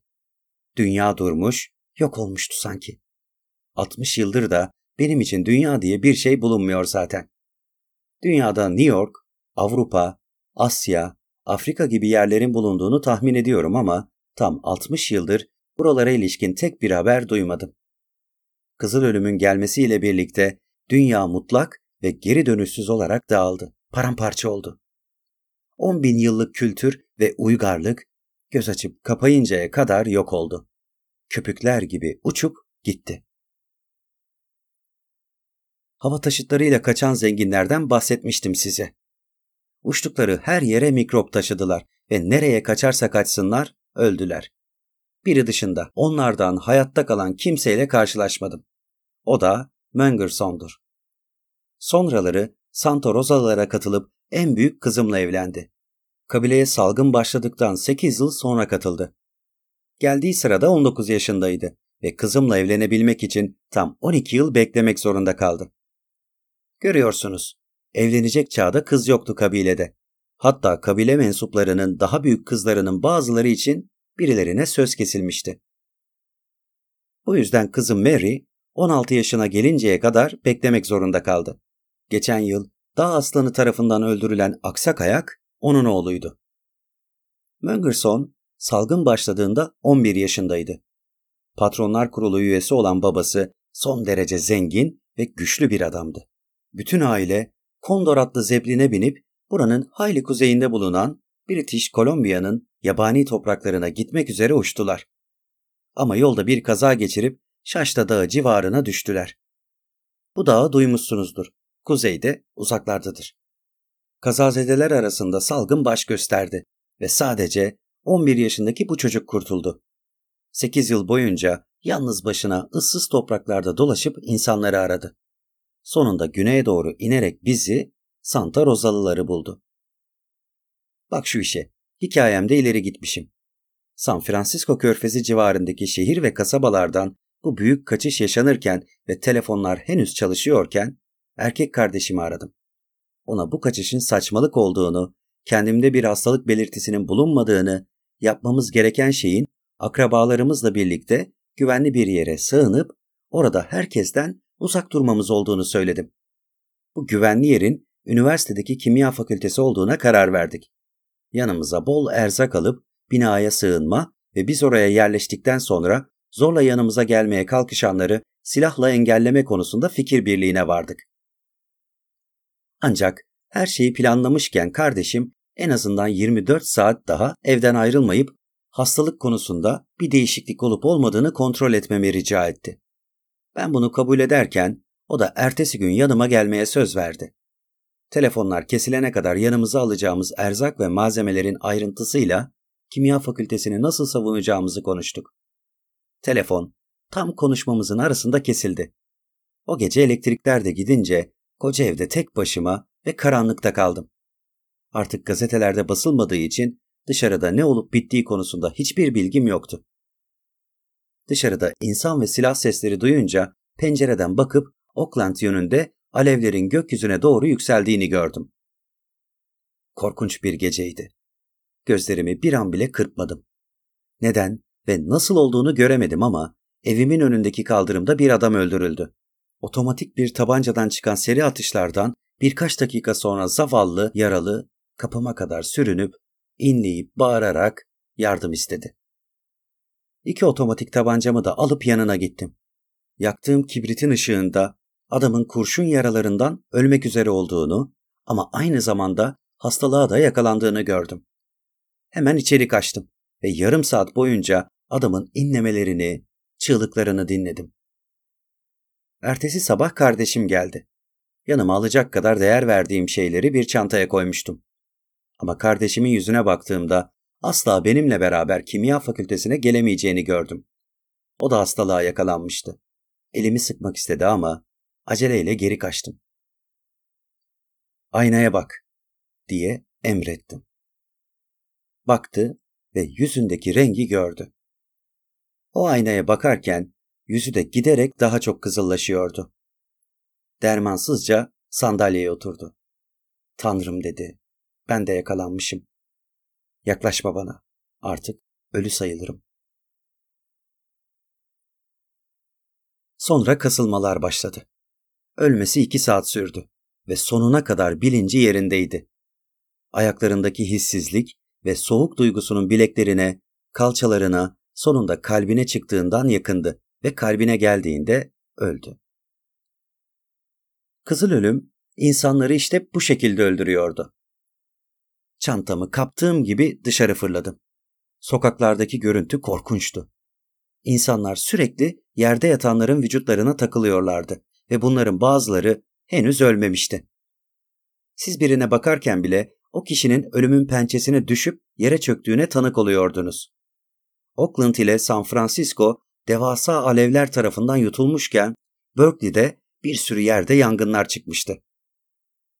Yangınların dumanı havaya yükseldiği için gün ortasında bile alacakaranlık hüküm sürüyor, bazen rüzgarın esmesiyle birlikte güneş, loş, mat bir kırmızı daire olarak yüzünü gösteriyordu. Gerçekten de sevgili torunlarım, dünyanın son günlerini yaşıyordum sanki. Benzini ve garajlardan alınabilecek diğer malzemeleri bittiği belli olan çok sayıda otomobil yol ortasında bırakılmıştı. Bir tanesini hatırlıyorum. Otomobilin koltuğunda bir adamla bir kadının, yanındaki kaldırımda da iki adamla bir çocuğunun daha cesedi yatıyordu. Her tarafta tuhaf ve korkunç görüntüler vardı. Bembeyaz suratlı kadınlar bebeklerini kucaklarında taşıyor, babalar çocuklarını ellerinden tutuyor, tek başına, çift halinde veya ailecek yürüyen insanlar hayaletler gibi sessizce, gizlice ölüm şehrinden kaçmaya çalışıyorlardı. Bazılarının elinde yiyecekler, bazılarının elinde battaniyeler ve diğer gerekli şeyler varken çoğu hiçbir şey taşımıyordu. Bir bakkal gördüm. Yiyecek maddelerinin satıldığı yere bakkal denirdi. Bakkalın sahibi sakin, dengeli ama kafası biraz az çalışan inatçı biridir. Onu iyi tanırım. Adam dükkanını savunuyordu. Pencereler, kapılar hep kırılmış, Adam içeride tezgahın arkasına saklanmış, içeri girmeye çalışan kaldırımdaki saldırganlara tabancasıyla ateş ediyordu. Dükkanın girişinde birkaç ceset vardı. Bunların dükkan sahibinin o gün daha önce öldürdüğü adamlar olduğunu tahmin ettim. Uzaktan onları izlerken yağmacılardan birinin bitişikteki ayakkabıcının camlarını kırıp dükkanı kasten ateşe verdiğini gördüm. Bakkal sahibinin yardımına gitmedim. Böyle şeylerin vakti geçmişti. Uygarlık çöküyor ve artık herkes kendisi için yaşıyordu. Ana caddeyi kesen sokaktan hızla yoluma devam ederken ilk köşede bir başka trajediye tanık oldum.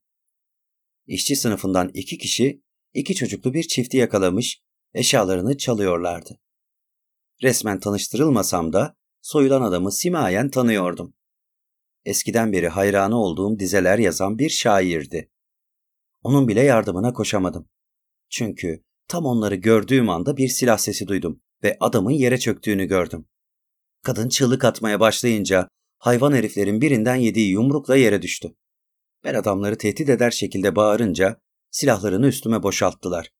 Köşenin berisine kendimi zor attım. Burada da ilerleyen alevler tarafından yolum kesildi. İki yandaki binalar da yandığı için sokağı alevler basmış, üstüne duman çökmüştü. O karanlığın içinden bir kadının yardım isteyen tiz çığlıkları geldi. Ona da yardıma gidemedim. Her yandan yardım isteyen çığlıkların geldiği bu tür sahnelere fazlasıyla tanık olmak insanın kalbini taşa çeviriyordu. Tekrar köşeye döndüğümde iki soyguncu gitmişti. Şairle karısı ölmüş, kaldırımda yatıyorlardı. İnsanı sarsan bir görüntüydü. İki çocuk ortalıktan yok olmuştu. Nereye gittiklerini bilmiyordum. Daha önce rastladığım insanların neden bembeyaz suratlarıyla sessizce, gizlice kaçtıklarını artık anlamıştım. Uygarlığımızın ortasında, fakir semtlerimizde, işçi mahallelerimizde bir barbarlar, yabaniler ırkının doğmasına neden olmuştuk. Ve şimdi biz felaketi yaşarken onlar da vahşi hayvanlar gibi üstümüze saldırıyor, bizi yok ediyorlardı. Tabii kendilerini de yok ediyorlardı.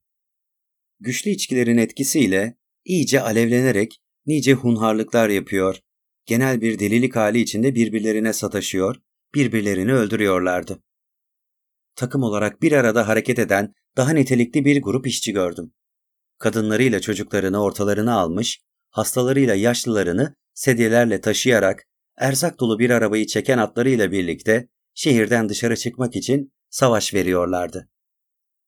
Dumanların içinden çıkıp sokakta ilerlerken tam görülecek bir manzara oluşturuyorlardı ama yollarının önünde ilk gördükleri anda neredeyse beni de vurup öldüreceklerdi. Gerçi yola devam ederken liderlerinden biri bağırarak benden özür diledi. Söylediğine göre soyguncularla yağmacıları gördükleri anda öldürüyor ve fırsatçılardan kaçınmanın tek yolu olduğu için bu şekilde takım olarak hareket ediyorlarmış.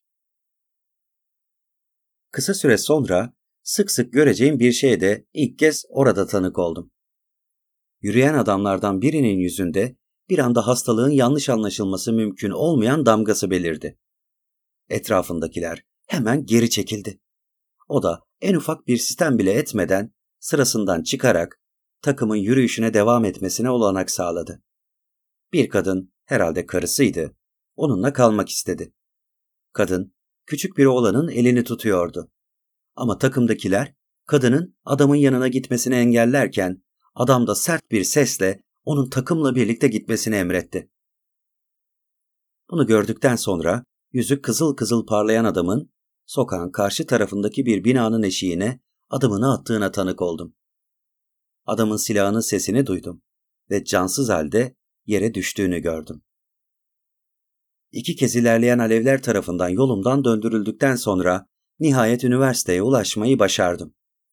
Kampüsün girişinde kimya fakültesine doğru giden bizim okul mensuplarından bir gruba rastladım. Aile sahibi insanlardı ve çocuk bakıcılarıyla hizmetçileri dahil ailecek oradalardı. Profesör Badminton beni selamladı ama ben onu hemen tanıyamadım. Bir yerde alevlerin arasında kalmış, sakalı yanmıştı. Kafasında kanlı bir bandaj vardı. Üstü başı da pislenmişti. Önceki gece yağmacıların saldırdığını, kardeşinin evlerini savunurken can verdiğini söyledi. Kampüsün içinde yürürken birden Bayan Swinton'ın yüzünü işaret etti bana. İnsanın asla başka şeye benzetemeyeceği o kızıl renge bürünmüştü. Kadının etrafındaki bütün kadınlar hemen çığlık çığlığa kaçıştılar. Bayan Swinton'ın iki çocuğu bakıcılarıyla birlikte yanındaydı. Onlar da diğer kadınlarla birlikte uzaklaştı. Kocası Doktor Swinton ise karısının yanında kaldı. Sen devam et Smith dedi bana. Çocuklara göz kulak ol. Ben eşimin yanında kalacağım. Şu anda bile onu ölmüş kabul etmemiz gerektiğini biliyorum ama onu bırakamam. Eğer sonrasında sağ salim kurtulursam kimya fakültesine gelirim. Sen de bakar ol. Beni içeri alırsın. Onu karısının üzerine eğilmiş, son anlarında kadını teselli eder halde bırakıp gruba yetişmek için koştum. Kimya fakültesi binasına en son biz alındık. Sonrasında da otomatik silahlarımız sayesinde kimseyi binaya yaklaştırmadık. Binaya 60 kişinin sığınmasını planlamıştık. Oysa ilk katılması düşünülen herkes akrabalarını, arkadaşlarını, hatta bütün ailesini getirmiş, sayımız 400'ü geçmişti. Neyse ki fakültenin binası hayli büyüktü ve etrafında başka bina olmadığı için şehrin her tarafında göklere yükselen alevlerin sıçrama tehlikesi yoktu. Çok miktarda erzak getirilmişti. Karavana takımları halinde örgütlenen aile ve arkadaş gruplarının günlük tanıyanlarını belirleyip dağıtan bir gıda komitesi bu erzağın denetimini üstlendi. Başka komiteler de kurup hayli etkin bir örgütlenme oluşturduk. Ben savunma komitesindeydim ama neyse ki ilk gün kimse bize saldırmadı. Gerçi yağmacıları uzaktan gördük ve yaktıkları ateşlerin dumanına bakarak işlerinden bazılarının kampüsün öbür ucunu işgal edip birkaç kamp kurmuş olduğunu anladık. İşlerindeki hemen herkes sarhoştu. Sık sık müstehcen şarkılar söylediklerini veya deliler gibi bağırdıklarını duyuyorduk. Çevrelerindeki dünya çöküp harabeye dönerken, her tarafı bu çöküntünün tozu dumanı sararken o aşağılık yaratıklar işlerindeki vahşiliğin dizginlerini salmış, savaşıyor, içiyor ve ölüyorlardı. Ne fark ederdi ki zaten? Herkes ölüyordu nasıl olsa. İyisi de, kötüsü de, güçlüsü de, zayıfı da. Hayata dört elle sarılanı da, yaşamı aşağılayanı da. Herkes göçüp gidiyordu. Her şey göçüp gidiyordu. Aradan 24 saat geçip içimizde hastalık belirtisi görmeyince bunu kutladık ve bir kuyu kazmaya giriştik. O zamanlar şehirdeki her eve su getiren büyük demir su borularını görmüştünüz. Şehirdeki yangınların bu boruları patlatacağından ve akan sular nedeniyle baraj göllerinin boşalmasından korkuyorduk. Bu yüzden kimya fakültesinin ana avlusunun beton zeminini kırıp oraya bir kuyu kazdık. Aramızda üniversitede okuyan birçok genç vardı. Hep birlikte o kuyu için gece gündüz çalıştık. Nitekim korkularımız doğru çıktı. Biz suya ulaşmadan 3 saat önce sular kesildi. İkinci 24 saat de geçtiğinde aramızda hala hastalık baş göstermemişti. Kurtulduğumuzu sandık. Ama ne kadar doğru olduğunu sonradan anladığım şeyi, yani mikrobun insan vücudundaki kuluçka süresinin birkaç günü bulduğunu henüz bilmiyorduk. Mikrop kendini gösterdiği andan itibaren o kadar kısa sürede öldürüyordu ki kuluçka süresinin de aynı şekilde kısa olduğunu düşünmüştük. Böylece iki gün geçip de aramızdan kimse etkilenmeyince hastalığın bize bulaşmadığı fikriyle çok sevindik. Üçüncü gün bizi büyük hayal kırıklığına uğrattı. O günden önceki akşamı asla unutamam. Saat 8'den 12'ye kadar akşam nöbetçilerinin komutası bendeydi. Binanın çatısından insanoğlunun o muhteşem eserlerinin yanıp kül olmasını izliyordum. Yangınlar öyle büyümüştü ki alevler bütün göğü aydınlatmıştı. O kırmızı aydınlıkta en küçük yazılarla basılmış kitapları bile okuyabilirdiniz. Sanki bütün dünya alevler tarafından sarılmış gibiydi. San Francisco'daki 20 kadar büyük yangından aktif volkanlar gibi alev ve duman püskürüyordu. Oakland, San Leandro, Hayward hepsi yanıyordu. Kuzeyde Richmond burnu civarında da yangınlar vardı. İnsanda dehşet uyandıran bir görüntüydü. Uygarlık, sevgili torunlarım, alev tabakalarının içinde ve ölümün nefesinin altında yok olup giden şey, uygarlıktı. O akşam saat 10'da Point Pinole'deki büyük patlayıcı depolarında peş peşe patlamalar oldu. O kadar büyük patlamalardı ki koca bina deprem olmuş gibi sarsıldı. Bütün camları tuzla buz oldu.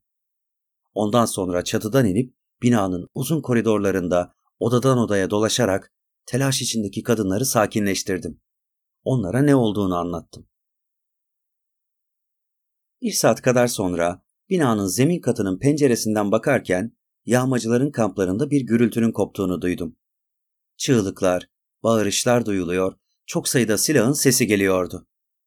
Sonradan yaptığımız tahmine göre çatışma, durumu iyi olanların hastalığa yakalanmış olanları kamplardan çıkarmak istemeleri nedeniyle çıkmıştı.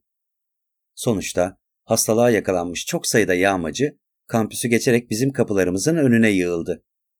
Onları uyarıp geri gitmelerini istedik ama bize yaylım ateşiyle karşılık verdiler. pencerelerden birinin önündeki Profesör Meriwether, gözlerinin tam ortasına gelen bir mermiyle anında hayatını yitirdi. Hemen açtığımız karşı ateş sonucunda üçü dışında yağmacıların hepsi kaçtı. Kalanlardan biri kadındı. Hastalığa yakalandıkları belli olan bu insanlar son derece pervasızdılar. Alevlerle kaplı gökyüzünün altında kızıl suratlarıyla cehennemdeki zebaniler gibi sürekli bize lanetler yağdırıp üstümüze ateş açtılar. İşlerinden birini kendi ellerimle vurdum.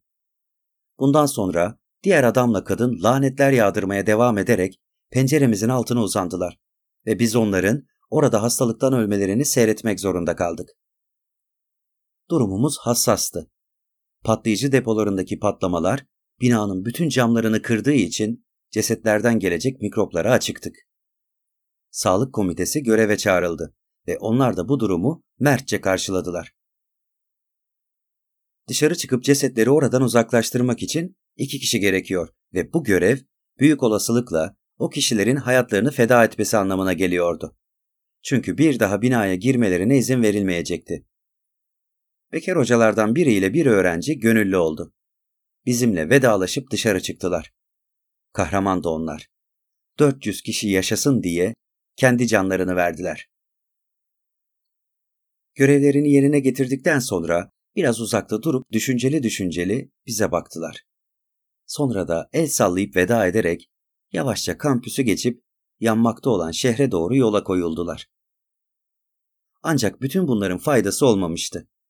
Ertesi sabah aramızdan ilk kişinin hastalığa yakalanmış olduğunu gördük. Profesör Stout'un ailesinden biri çocuk bakıcısı küçük bir kız.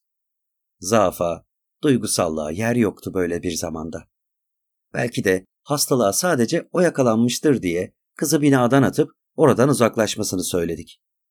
Ellerini ovuşturarak ve son derece acınaklı bir halde ağlayarak yavaşça kampüsün öbür yanına doğru yürümeye koyuldu.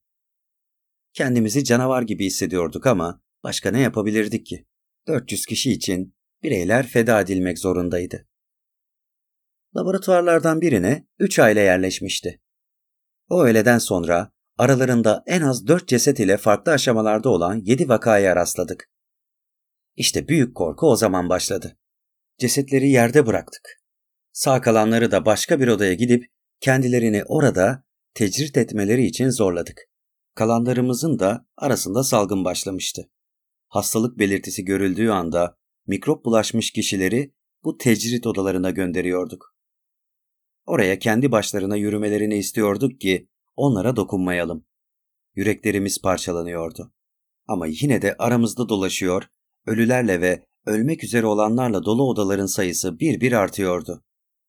Bu ölüler denizi binayı kat kat, oda oda işgal ederken henüz hastalığa yakalanmamış olan bizler de bir üst kata, bir sonraki odaya çekiliyorduk. Bina kabristana dönmüştü. Hayatta kalanlar olarak gece yarısında yanımıza silah, cephane ve çok sayıda konserve dışında hiçbir şey almadan kaçtık. Kampüsün, yağmacıların bulunmadığı tarafında kamp kurduk. Kimimiz nöbet tutarken, kimimiz de şehre inip evleri dolaşarak otomobil, at arabası, at, el arabası veya erzakımızı taşıyacak ve şehirden açık araziye kaçış mücadelelerine tanık olduğum örgütlü işçiler gibi hareket etmemizi sağlayacak bir şeyler bulmak için keşfe çıkmaya gönüllü oldu. Keşfe çıkanlardan biri bendim. Otomobilini evinin garajında bıraktığını hatırlayan Doktor Hoyle onu almamı söyledi. İzciler olarak çiftlere ayrıldık. Benim yanımda genç bir öğrenci olan Don Bey vardı. Doktor Hoyle'un evine varmak için şehrin yerleşim bölgesinde bir kilometre kadar yürümemiz gerekiyordu.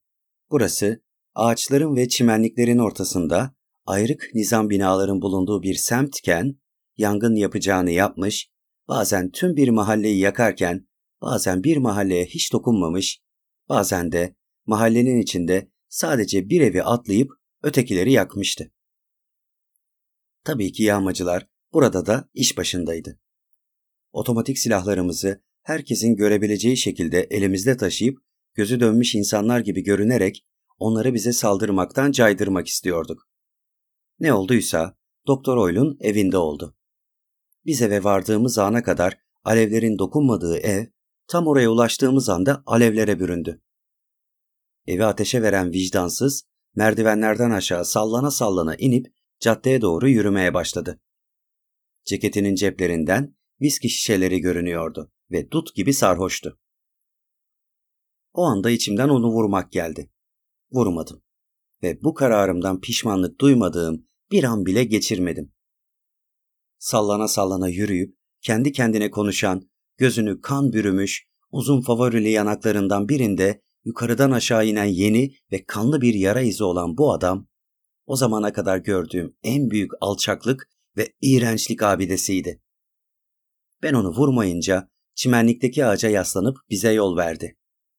Mutlak anlamda en ahlaksız, en kötü eylemdi yaptığı. Tam onun hizasına geldiğimizde aniden tabancasını çıkarıp Dombe'yi kafasından vurdu. Ertesi an herifi öldürmüştüm. Yine de geç kalmıştım. Tek bir inilti bile salamadan sönüp gitti Dombey. Tahminen başına ne geldiğini anlayamamıştır bile.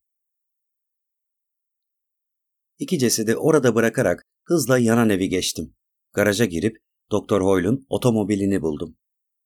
Deposu benzin dolu, yola çıkmaya hazır vaziyetteydi. Harabeye dönmüş şehrin sokaklarında döne dolaşa kampüste hayatta kalanların yanına işte bu otomobille geldim.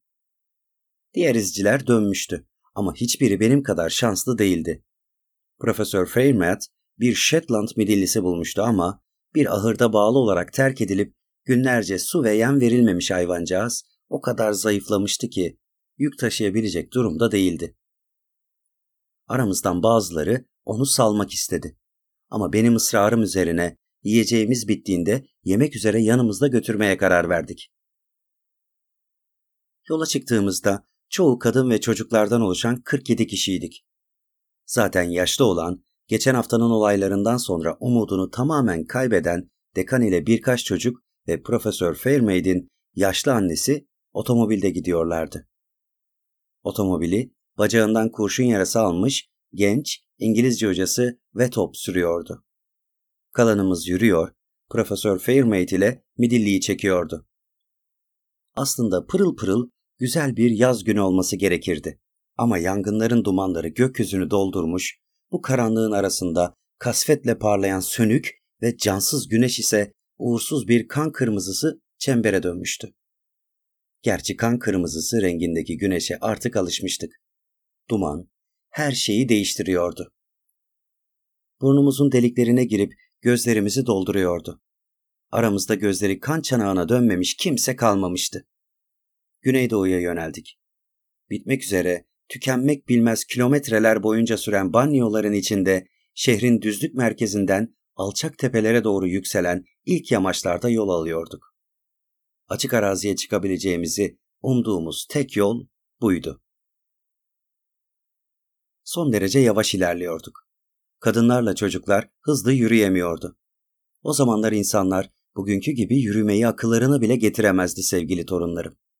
Aslına bakarsanız nasıl yürüneceğini hiçbirimiz bilmiyorduk. Ben de gerçek anlamda yürümeyi salgından sonra öğrendim. Yağmacılar yüzünden birbirimizden kopmaktan korkuyor, aramızda en yavaş yürüyenin hızıyla yürüyorduk. Aslında yırtıcı insanların da sayısı hayli azalmıştı. Salgın onları da vurmuştu ama hala bize sürekli bir tehlike yaratacak sayıdalardı. Yangın, güzel yerleşimlerin birçoğuna dokunmamıştı ama onun dışında her taraf tüten harabelerle doluydu.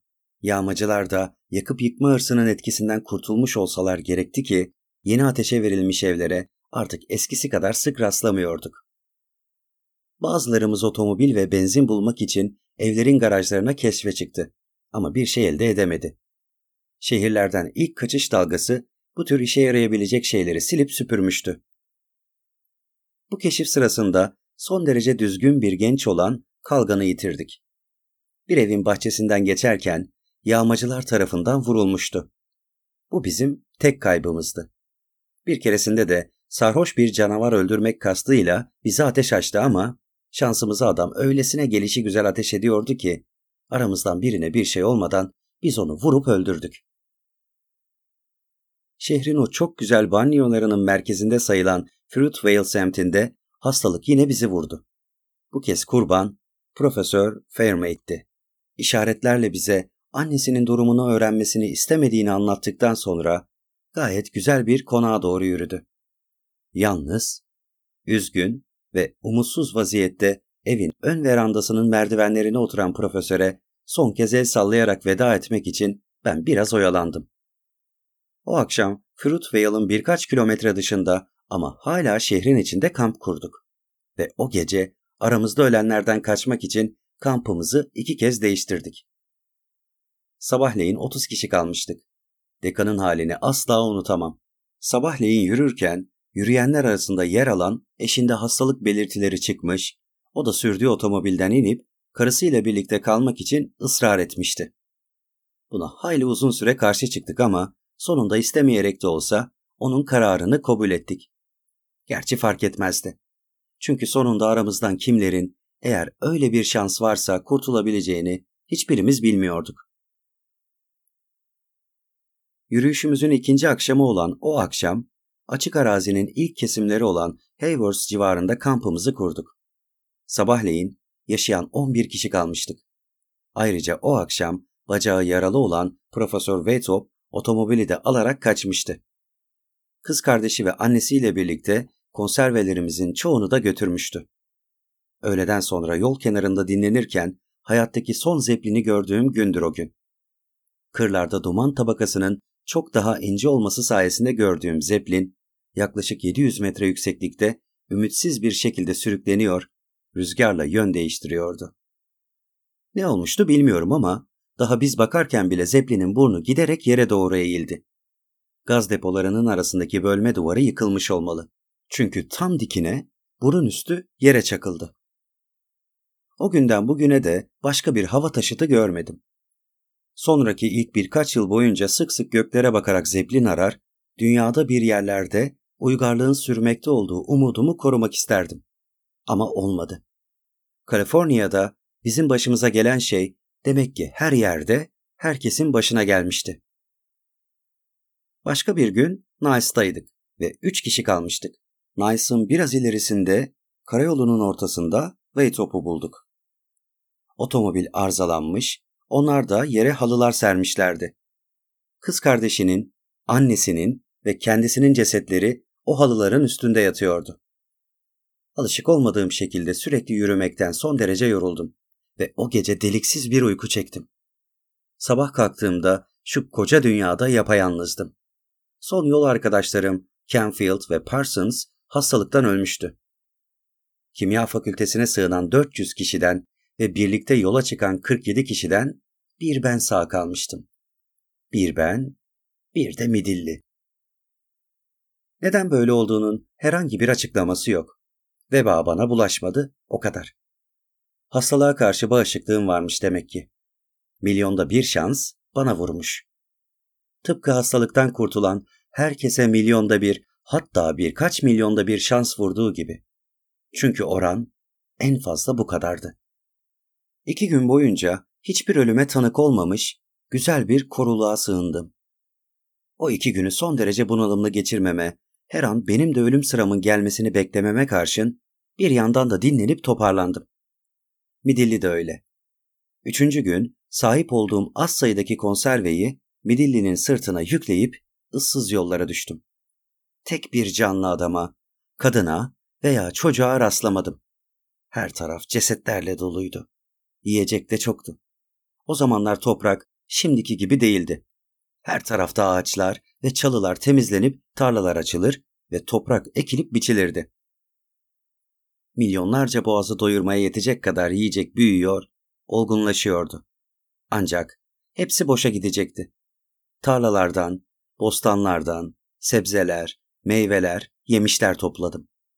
Terk edilmiş çiftliklerden tavuklar, yumurtalar aldım. Sık sık da ambarlarda konserve depoları buldum. Bütün evcil hayvanlara tuhaf şeyler oluyordu. Vahşileşiyor ve birbirlerini avlıyorlardı. İlk avlananlar tavuklar ve ördeklerken vahşileşen ilk çiftlik hayvanları domuzlar, sonra da kediler olmuştu. Köpekler de değişen koşullara uyum sağlamakta gecikmedi. Sanki insanlarınkine benzer bir salgın da köpekler yaşıyordu. insanların cesetlerini yiyor, bütün gece boyunca havlayıp uluyor, sabah olunca da uzağa kaçıyorlardı. Zamanla birlikte köpeklerin huylarının da değiştiği dikkatimi çekti. İlk zamanlar birbirlerinden ayrı durur, şüpheci ve her an dalaşa hazır vaziyette dolaşırlardı. Fazla sürmedi. Bir araya gelip sürüler halinde koşmaya başladılar. Bilirsiniz, köpekler hep arkadaş canlısı, sokulgan hayvanlar olmuşlardır. İnsan tarafından evcilleştirilmelerinden önce de öyleydiler. Salgından önce dünyanın son günlerinde çok sayıda farklı köpek ırkı vardı. Tüysüzler, kalın kürklüler, dağ aslanları kadar iri olanlar, onların dişinin kavuğuna bile gitmeyecek kadar küçükler. İşte tüm bu küçük ve zayıf köpekler diğerleri tarafından öldürüldü. Ayrıca yabani hayata uyum sağlayamayan çok iri köpeklerin de soyları tükendi. Sonuçta birçok farklı köpek ırkı yok olup bugün gördüğünüz sürü halinde koşan, kurtlara benzeyen, orta büyüklükteki köpekler kaldı. Huhu ama kediler sürü halinde koşmaz diye itiraz etti. Kedi hiçbir zaman arkadaş canlısı bir hayvan olmamıştır. 19. yüzyılda yaşayan bir yazarın dediği gibi kediler başına buyruktur. Her zaman öylelerdi. İnsanlar tarafından evcilleştirilmeden önce de öylelerdi, evcil hayvanlar olarak yaşadıkları çağlar boyunca da öylelerdi, tekrar yabani hayata döndükleri günümüzde de öyleler. Atlar bile yabanileşti. Bütün o güzelim at ırkları bozularak bugün sizin de gördüğünüz küçük yabani atlar ortaya çıktı. İnekler, güvercinler, koyunlar da aynı şekilde yabanileşti. Bilirsiniz, tavukların bazıları hayatta kalmayı başardı ama günümüzün yabani tavuklarıyla bizim zamanımızın tavukları arasında dünya kadar fark var. Neyse, hikayeme devam edeyim. Issız topraklar üzerinde yürüyordum. Zaman geçtikçe insanlara duyduğum özlem arttı da arttı. Ama kimseyi bulamadım. Kendimi iyice yalnız hissediyordum. Livermore Vadisi'ni ve Büyük San Joaquin Vadisi ile arasındaki dağları aştım. Siz San Joaquin Vadisi'ni görmediniz. Çok geniştir. Yabani atların yuvasıdır. Vadide binlerce, on binlerce attan oluşan çok büyük sürüler dolaşır. 30 yıl sonra oraya tekrar gittiğim için iyi biliyorum. Sahildeki vadilerde çok yabani at bulunduğunu düşünüyorsunuz ama bu atların sayısı San Joaquin'dekilere göre hiç sayılır. Tuhaf ama yabani doğaya kaçan inekler alçak dağlara döndüler. Demek oralarda kendilerini daha iyi koruyabiliyorlar. Haydutlarla yağmacılar kırsal bölgelere belli ki daha az uğramıştı. Çünkü geçtiğim çok sayıda köy ve kasabada yangın çıkmamıştı. Ama hastalıktan etkilenmiş cesetlerle dolu oldukları için keşif yapmadan o köylerin yanlarından geçip gittim. Letrop yakınlarındaydı. Serbest kalalı fazla olmamış, bu yüzden de tekrar insanlara bağlanmaya heves duyan kole cinsi iki köpeği hissettiğim yalnızlık nedeniyle yanıma aldım. Yıllarca bana eşlik eden bu köpeklerin bazı özellikleri bugün sizin köpeklerinizde de var. Ama aradan geçen 60 yılda kole cinsi tamamen yok oldu. Günümüzdeki köpekler evcilleşmiş kurtlara benziyor daha çok. Tavşan dudak ayağa kalkıp keçileri kontrol edip öğleden sonra güneşinin konumuna bakarken ihtiyarın hikayesinin uzunluğu nedeniyle artık sabırsızlanmaya başladığını ortaya koyuyordu. Edwin'in acele etmesi konusunda uyardığı Grancer anlatmaya devam etti. Anlatacak fazla bir şey kalmadı. İki köpeğim ve Midillim'le birlikte yakalamayı başardığım bir atın üzerinde San Joaquin'i geçip Sierra dağlarında bulunan Yosemite adında harika bir vadiye geldim. Oradaki büyük otelde muazzam bir konserve deposu buldum. Geniş otlaklar vardı. Avlanacak hayvan boldu. Nehir alabalık doluydu. Geçmişinde yüksek uygarlık içinde yaşamamış insanların anlayamayacağı mutlak bir yalnızlık içinde orada tam üç yıl geçirdim. Sonrasında artık yalnızlığa dayanamaz oldum. Çıldıracak gibiydim. Ben de köpekler gibi arkadaş canlısı bir hayvandım. Kendi türümden birilerine ihtiyacım vardı. Ben salgından kurtulduğuma göre başkaları da kurtulmuş olabilir diye mantık yürütüyordum. Ayrıca geçen üç yılın ardından salgının mikroplarının tamamen yok olduğunu, ortamın arındığını tahmin ediyordum. Atım, köpeklerim ve midillimle beraber yola çıktım. Sen Joaquin Vadisi'ni tekrar geçtim. Dağları aşıp Livermore Vadisi'ne geldim. Geçen yıllar içinde orada şaşırtıcı değişiklikler olmuştu. İnsanın tarımsal çalışmaları sık ve gür yabani bitkiler tarafından öylesine istila edilmişti ki bir zamanlar muntazaman sürülmüş olan o toprakları tanıyamadım. Buğday, sebze gibi bitkiler ve meyve bahçesindeki ağaçlar insanların bakımı altında oldukları için son derece yumuşak ve hassastılar. Bunun tersine insan, yabani otlar, çalılar ve benzerleriyle hep mücadele ettiği için bu bitkiler sağlam ve dirençliydi. Sonuçta insanın eli ortadan çekildiğinde yabani bitkiler insan tarafından yetiştirilen bütün bitkileri bastırıp yok etti. Vadide çakalların da sayısı çok artmıştı. Ayrıca kurtlarla ilk karşılaşmam da bu sıralardadır. Zamanlarının çoğunu geçirdikleri dağlardan ikili üçlü gruplar ve küçük sürüler halinde inerken görürdüm onları. Bir zamanlar şehir olan Oakland'dan fazla uzakta olmayan Temescal Gölü'nde ilk kez yaşayan insanlara rastladım. Hey benim sevgili torunlarım, nasıl sevindiğimi size anlatamam. Atımın üzerinde tepenin yamacından göle doğru inerken ağaçların arasından bir kamp ateşi dumanının yükseldiğini gördüm. Neredeyse kalbim duracaktı. Deliriyorum sandım. Sonra bir bebeğin, bir insan yavrusunun ağladığını duydum. Köpekler avladı. Benim köpeklerim onlara cevap verdi. O zamana kadar bildiğim tek şey dünyada sağ kalan tek insanın ben olduğumdu. Başkalarının da yaşayabileceği doğru olabilir miydi? O duman, bebeğin ağlama sesi de neydi? Yüz metre kadar ötemde, gölün üstünde bir adam, hem de iri yarı bir adam çıktı karşıma. Göle doğru çıkıntı yapmış bir kayanın üzerinde ayakta duruyor ve balık tutuyordu. Alt üst olmuştum. Atımı durdurdum. Ona seslenmek istedim ama sesimi çıkaramadım. El salladım. Bana bakıyor gibi görünüyordu ama el salladığını görmedim.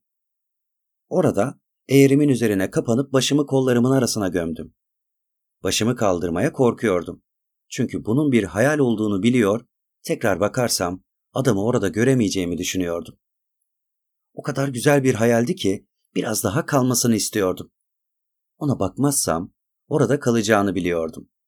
Köpeklerimin hırlamalarını ve adamın sesini duyana kadar orada öylece durdum. Peki sizce o ses bana ne dedi? Söyleyeyim. Sen buraya hangi cehennemden geldin bakayım? Adamın söylediği kelimesi kelimesine buydu. İşte tavşan dudak. Diğer dedenin 57 yıl önce Temeskal Gölü kıyısında beni selamlarken söylediği şey buydu. Hayatta duyduğum en anlamsız sözlerdi bunlar. Gözlerimi açtım. Koca çenesi, eğri kaşları ve öfkeli gözleri olan iri yarı, esmer ve kıllı bir adam duruyordu önümde. Attan nasıl indim bilemiyorum. Bildiğim tek şey iki elimle adamın elini tuttuğum ve ağladığım. Ona sarılacaktım ama dar görüşlü, kuşkucu biri olduğu için benden uzaklaştı. Yine de elini bırakmadım, ağlıyordum. Anaları canlandıkça Granson'ın sesi titremeye başlayıp azaldı. Yanaklarından dökülen zayıf gözyaşlarını gören oğlanlar kıkırdadılar. Evet ağladım diye devam etti yaşlı adam. Hatta tam bir canavar olmasına, kaba, düşüncesiz ve zalim bir adam olmasına rağmen şoföre sarılmak istedim. Adı da, bak şu işe, nasıl da unutmuşum adını. Herkes ona şoför diyordu. Aslında bu onun mesleğiydi ama isim olarak yapışıp kalmıştı. Bugün bile kurduğu kabileye şoförler kabilesi denmesinin nedeni budur. Şiddet düşkünü, adaletsiz bir adamdı. Hastalık ona nasıl dokunmadı hiç anlamamışımdır. İnsan eskiden beri metafizik bir kavram olarak mutlak adalete inanır ama anlaşılan o ki evrende adalet diye bir şey yoktur. Haktan, adaletten anlamayan, doğada kara bir leke gibi duran gaddar, insafsız, düzenbaz bir vahşi olan o adam neden hayatta kalmıştı? Otomobiller, benzinler, garaj ve makineler dışında bir de son derece zevk aldığı bir şey olarak salgından önceki dönemde yanlarında çalıştığı kişilere yönelik adi hırsızlıkları ve iğrenç düzenbazlıkları dışında konuşabileceği bir şey yoktu. Ancak ondan çok daha iyi olan milyonlarca, evet milyarlarca insan ölüp giderken ona bir şey olmamıştı. Adamın kampına gittim ve orada o kadını Vesta'yı gördüm. Muhteşem bir kadındı ve acınacak durumdaydı. Vesta Van Warden. John Van Warden'ın gencecik eşi. Paçavralarını sarılmış vaziyette çok çalışmaktan nasır tutmuş yaralı bereli elleriyle kamp ateşinin üstüne eğilmiş bulaşıkları yıkıyordu. Vesta, dünyanın o güne kadar gördüğü en büyük servetin içine doğan kadın bulaşık yıkıyordu. 1.8 milyar dolarlık servetin sahibi, Patronlar Kurulu'nun başkanı olan kocası John Van Warden, Amerika'yı yöneten adamdı. Ayrıca Uluslararası Denetim Örgütü'nün yönetim kurulunda bulunan 7 kişiden biri olarak dünyayı da yönetiyordu. Kadının kendisi de kocası gibi soylular sınıfından geliyordu. Babası Philip Saxon, ölene kadar Patronlar Kurulu'na başkanlık etmişti. Bu makam, babadan oğula geçme sürecinde olduğu için eğer Philip Saxon'un bir oğlu olsaydı yerine o geçecekti. Ama adamın tek çocuğu, nesiller boyunca bu gezegenin ürettiği en yüksek kültürün mükemmel çiçeği olan Vesta'ydı. Vesta ile nişanlanınca Saxon'un kendine veliaht olarak Van Warden'ı işaret ettiği anlaşıldı. Eminim ki bu siyasi bir evlilikti. Vesta'nın kocasına şiirlerde, şarkılarda bahsedildiği gibi delicesine aşık olmadığına inanmak için yeterli nedenim var. Daha çok patronlar tarafından alaşağı edilmeden önce iktidarda olan taşlı tatlı hükümdarların evliliklerine benziyordu. İşte oradaydı Vesta. O muhteşem gözleri açık ateşin dumanından yanmış vaziyette.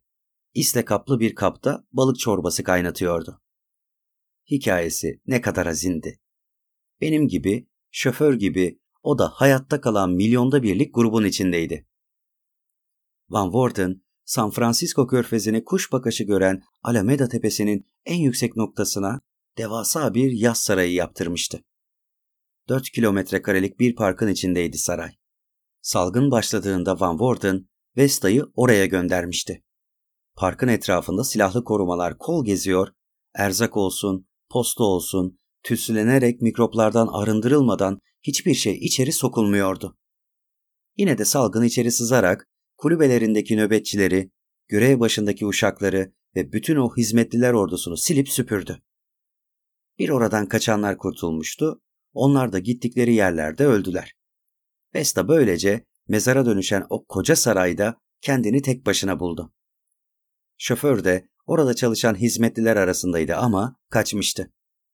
İki ay sonra döndüğünde hiçbir ölüm vakasının olmadığı küçük bir yaz köşküne yerleşmiş olarak buldu Vesta'yı. Adam canavarın tekiydi. Kız korktu. Ondan kaçarak ağaçların arasına sığındı. Narin ayakları ve hassas bedeninin taşlar tarafından yaralanmasının, çalılarca çizilmesinin ne demek olduğunu asla bilmemiş olan o kız, o gece yayı olarak dağlara kaçtı. Şoför peşinden gidip onu yakaladı ve onu dövdü. Anlayabiliyor musunuz? O feci yumruklarıyla kızı dövüp kendine köle etti. Artık odun toplayıp ateş yakması, yemek pişirmesi, kampın bütün aşağılayıcı işlerini yapması gereken kişi Vesta'ydı. Hayatında bir kez bile bu tür işler yapmamış olan Vesta. Ona bu işleri zorla yaptıran şoförse tam bir yabani olarak kampta ense yapıyor ve onu izliyordu. Herif arada sırada avlanmak ve balık tutmak dışında tek bir işe, kesinlikle hiçbir işe el sürmüyordu. Tavşan dudak, öteki olanlara dönüp alçak sesle şoförün keyfine diyecek yokmuş yorumunu yaptı. Ölmeden önce onu gördüm ben. Harika biriydi. Ayrıca iş de yapıyordu. Hem de çok güzel işler yapıyordu. Biliyorsunuz babam onun kızıyla evlendi. Babamı nasıl da alt ederdi görecektiniz. Tam anasının gözüydü. Biz çocukları mum gibi susta tutardı. Beli bükülmüşken bile bir keresinde eli bana uzanıp hep yanında taşıdığı uzun çubuğuyla şapkamı başımdan çıkarmıştı. Tavşan dudağın bu anısıyla birlikte yuvarlak kafasını okşamasının ardından şoför kabilesinin kurucusunun karısı Vesta hakkında büyük bir hayranlık duygusuyla gevelediği sözleri dinlemek için hep beraber ihtiyara döndüler. Yani demem o ki bunun ne kadar acı bir şey olduğunu tahmin bile edemezsiniz. Şoför bir hizmetliydi. Anlayabiliyor musunuz? Bir uşaktı. Vesta gibiler karşısında hep iki büklüm, başı hep öne eğik duran biriydi. Vesta ise hem doğuştan hem de evliliği sayesinde hayatının efendisiydi. Şoför gibi milyonlarca insanın kaderi onun o pembe beyaz ellerinin bir işaretine bakardı. Salgından önceki günlerde şoför gibi kişilerle en ufak temas bile onun havasını kirletirdi. Hey gidi hey, bir keresinde tanık olmuştum. Hatırlıyorum da bir zamanlar büyük patronlardan birinin Bayan Goldwyn diye bir karısı vardı. Kadın tam özel zeplinine binecekken şemsiyesini yere düşürdü. Uşaklardan biri şemsiyeyi yerden alıp kadına memleketin en soylu ve en zengin hanımlarından biri olan Bayan Goldwyn'e uzatma kabahatini işledi. Kadın sanki karşısında cüzamlı varmış gibi hemen geri çekilip şemsiyesini alması için sekreterine işaret etti. Ayrıca sekreterine bu mahlukatın adını alıp hizmetinden hemen çıkarmasını emretti. İşte Vesta Van Worden da böyle bir kadındı. Oysa bu kadın şimdi şoförün kölesi olmuştu ve ondan dayak yiyordu. Bill, heh tamam işte, şoförün adı Bill'di. Rezil, ilkel bir adamdı. Kültürlü insanların incelikli güdülerinden, şövalyece duygularından eser yoktu onda. Adalet diye bir şey yok diyorum ya. İşte kadınlığın şaikası Vesta Van Worden onun eline düşmüştü. Daha ne olsun?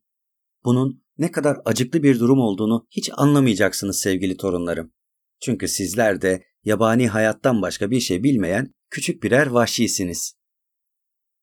Neden Vesta benim olmasındı ki? Kültürlü, incelikli bir adamdım ben. Önemli bir üniversitenin profesörüydüm. Gerçi Vesta salgından önce o kadar yüksek bir konumdaydı ki benim yaşadığımdan haberi bile olmamıştır. Onu şoförün eline düşüren bu büyük alçalmaya oradan pay biçin. İnsanoğlunun yeryüzünden tamamıyla silinmesinden daha küçük hiçbir olay onunla tanışmamı, konuşmamı, gözlerinin içine bakmamı, elini tutmamı ve evet onu sevmemi, üstelik onun da bana karşı boş olmadığını görmemi sağlayamazdı. Dünyada şoför diye bir adam olmasaydı Vesta'nın, evet onun bile beni sevebileceğine inanmak için nedenlerim var. Ah ah, 8 milyar insanı öldüren şu veba neden bir adamı daha öldürmemiş? Neden şoförü sağ bırakmıştı ki? Bir keresinde Vesta, şoför balık tutmak için kamptan ayrılmışken onu öldürmem için yalvardı bana. Gözleri yaşlarla dolu halde yalvardı hem de. Ama şoför kuvvetli ve öfkeli biriydi, korktum. Onunla konuştum. Vesta'yı bana versin diye atımı, midillimi, köpeklerimi yani sahip olduğum her şeyi teklif ettim ona. Sırıtıp başını iki yana salladı, ağır konuştu. Eskiden uşaklık ettiğini, benim gibi adamların ve Vesta gibi kadınların ayaklarının altındaki tozdan başka bir şey olmadığını, oysa şimdi memleketin en büyük hanımının kendisine hizmetçilik edip yemeğini pişirdiğini ve çocuklarına baktığını söyledi. Sizin zamanınız salgından önceydi ama artık gün benim günüm. Hem de harika bir gün. Hiçbir şey karşılığında eski günlere geri dönmem. Bunları söyledi ama birebir bu sözcükleri kullanmadı. Çirkin konuşan, fesat bir adamdı. Sürekli edepsiz laflar ve küfürler dökülürdü dudaklarından. Ayrıca eğer kadınına göz sürerken yakalarsa boynumu kıracağını, onu da döveceğini söyledi. Ne yapabilirdim ki? Korktum. Tam bir canavardı herif. Kampı bulduğum ilk akşam Vesta ile yitirdiğimiz dünyaya ilişkin harika bir sohbet yapmıştık. Biz sanattan, kitaplardan, şiirden konuşurken şoför dinlemiş, pis pis sırıtmış, bizi aşağılayarak gülmüştü. Kafasının basmadığı bir sohbeti dinlemekten sıkılıp kızmış ve sonunda sohbetimizi keserek şöyle demişti. Ve karşınızda bir zamanların patronlarının en büyüğü Van Worder'ın eşi Vesta Van Worden. Bu yücelerde gezinen burnu havada güzellik şimdi bana karılık ediyor. Ya işte böyle Profesör Smith. Artık devir değişti. Devir değişti. Gel bakayım kadın. Şu çizmelerimi çıkar da ayaklarım rahatlasın. Seni nasıl terbiye ettiğimi Profesör Smith de görsün. Vesta'nın dişlerini sıktığını, isyan ateşinin yüzüne hücum ettiğini gördüm. Şoför vurmak için o kemikli yumruğunu kaldırınca korktum. Çok büyük bir üzüntü hissettim. Ona karşı koymak için hiçbir şey yapamadım. Bu saygısızlığa tanık olmamak için kalkıp gideyim istedim. Ama şoför güldü. Orada kalıp olacakları izlemezsem beni dövmekle tehdit etti. Böylece orada Temeskal Gölü kıyısındaki o ateşin başında oturup Vesta'nın, Vesta Van Worden'ın diz çökerek o pis pis sırıtan, kıllı, maymuna benzeyen insan canavarın çizmelerini çıkarışını izlemek zorunda kaldım. Ah benim sevgili torunlarım, bilemezsiniz.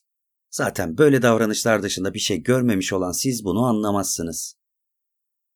Vesta o rezil, o aşağılık görevi yerine getirirken şoför de iyi terbiye ettim, dizginlerini sıkı tuttum diyerek böbürleniyordu. Bazen birazcık inatlaşıyor, az bir şey direnç gösteriyor ama yanağına yediği bir tokattan sonra sakinleşiyor. Kuzular gibi uysal oluyor. Bir başka sefer de şöyle dedi. Her şey yeniden başlamalı, çoğalmalı, dünyayı doldurmalıyız. Halbuki sen bunu yapacak durumda değilsin. Profesör, senin bir kadının yok ve biz de o bildiğin cennet bahçesinde değiliz. Neyse ki ben kibirli biri değilim. Bak sana ne diyeceğim profesör. Derken henüz bir yaşını ancak bulmuş bebeği gösterdi. İşte senin karın ama büyüyene kadar beklemen lazım. İyi değil mi? Burada hepimiz eşitiz ve bu gölün en büyük kurbağası benim. Ama benim burnum havalarda değildir. Profesör Smith, sana büyük onuru Vesta Van Worden ile benim kızımla nişanlanma onurunu veriyorum. Van Worden'ın da burada olup bu sahneyi görmemesi ne kötü değil mi? Şoförün kampında üç hafta boyunca sonsuz eziyetler çekerek yaşadım. Sonra bir gün benden, daha doğrusu Vesta üzerindeki ona göre kötü etkimden bıkınca bir önceki yıl Contra Costa'dan Korkünez Boğazı taraflarına giderken boğazın öte yakasında bir duman gördüğünü söyledi. Yani yaşayan başka insanlar da vardı ve bu sonsuz değerli bilgiyi 3 hafta boyunca benden saklamıştı. Köpeklerimle atlarımı alıp hemen yola çıktım. Kontra Costa tepeleri üzerinden boğaza vardım. Diğer yakada duman görmedim ama Costa limanında hayvanlarımı da bindirip karşıya geçebileceğim küçük bir çelik mavna buldum. Yine oralarda bulduğum eski bir keten bezi yelken hizmeti gördü.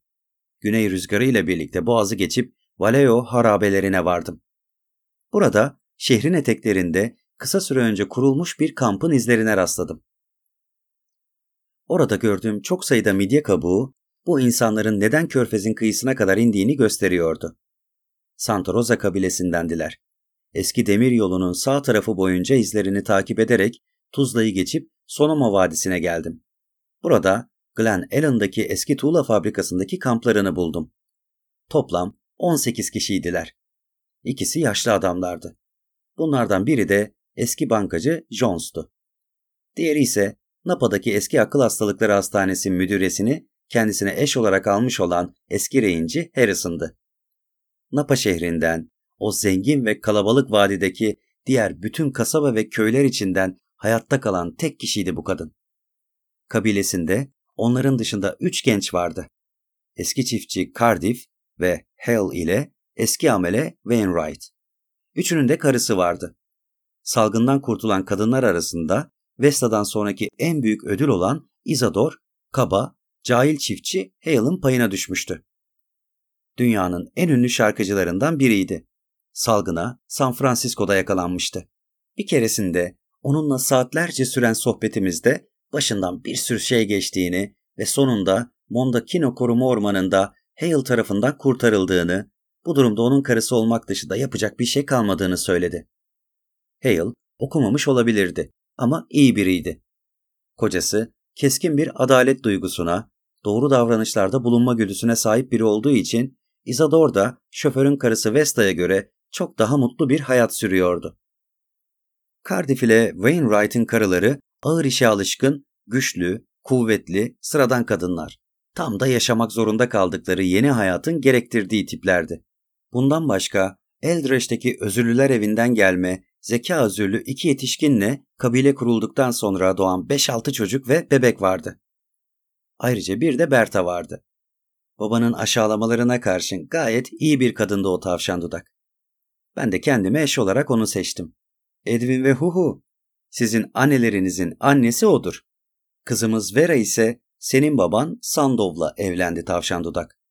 Sandov, Vestavan Warden ile şoförün en büyük oğluydu. Sonuçta Santa Rosa kabilesinin 19. üyesi oldum. Benden sonra kabileye sadece iki yabancı katıldı. Birisi patronların soyundan gelen Möngersan'dı. Kuzey Kaliforniya'nın vahşi topraklarında yalnız başına geçirdiği 8 yıldan sonra güneye inip bizi bulmuştu. Kızım Mary ile evlenmek için tam 12 yıl beklemek zorunda kalan kişi odur.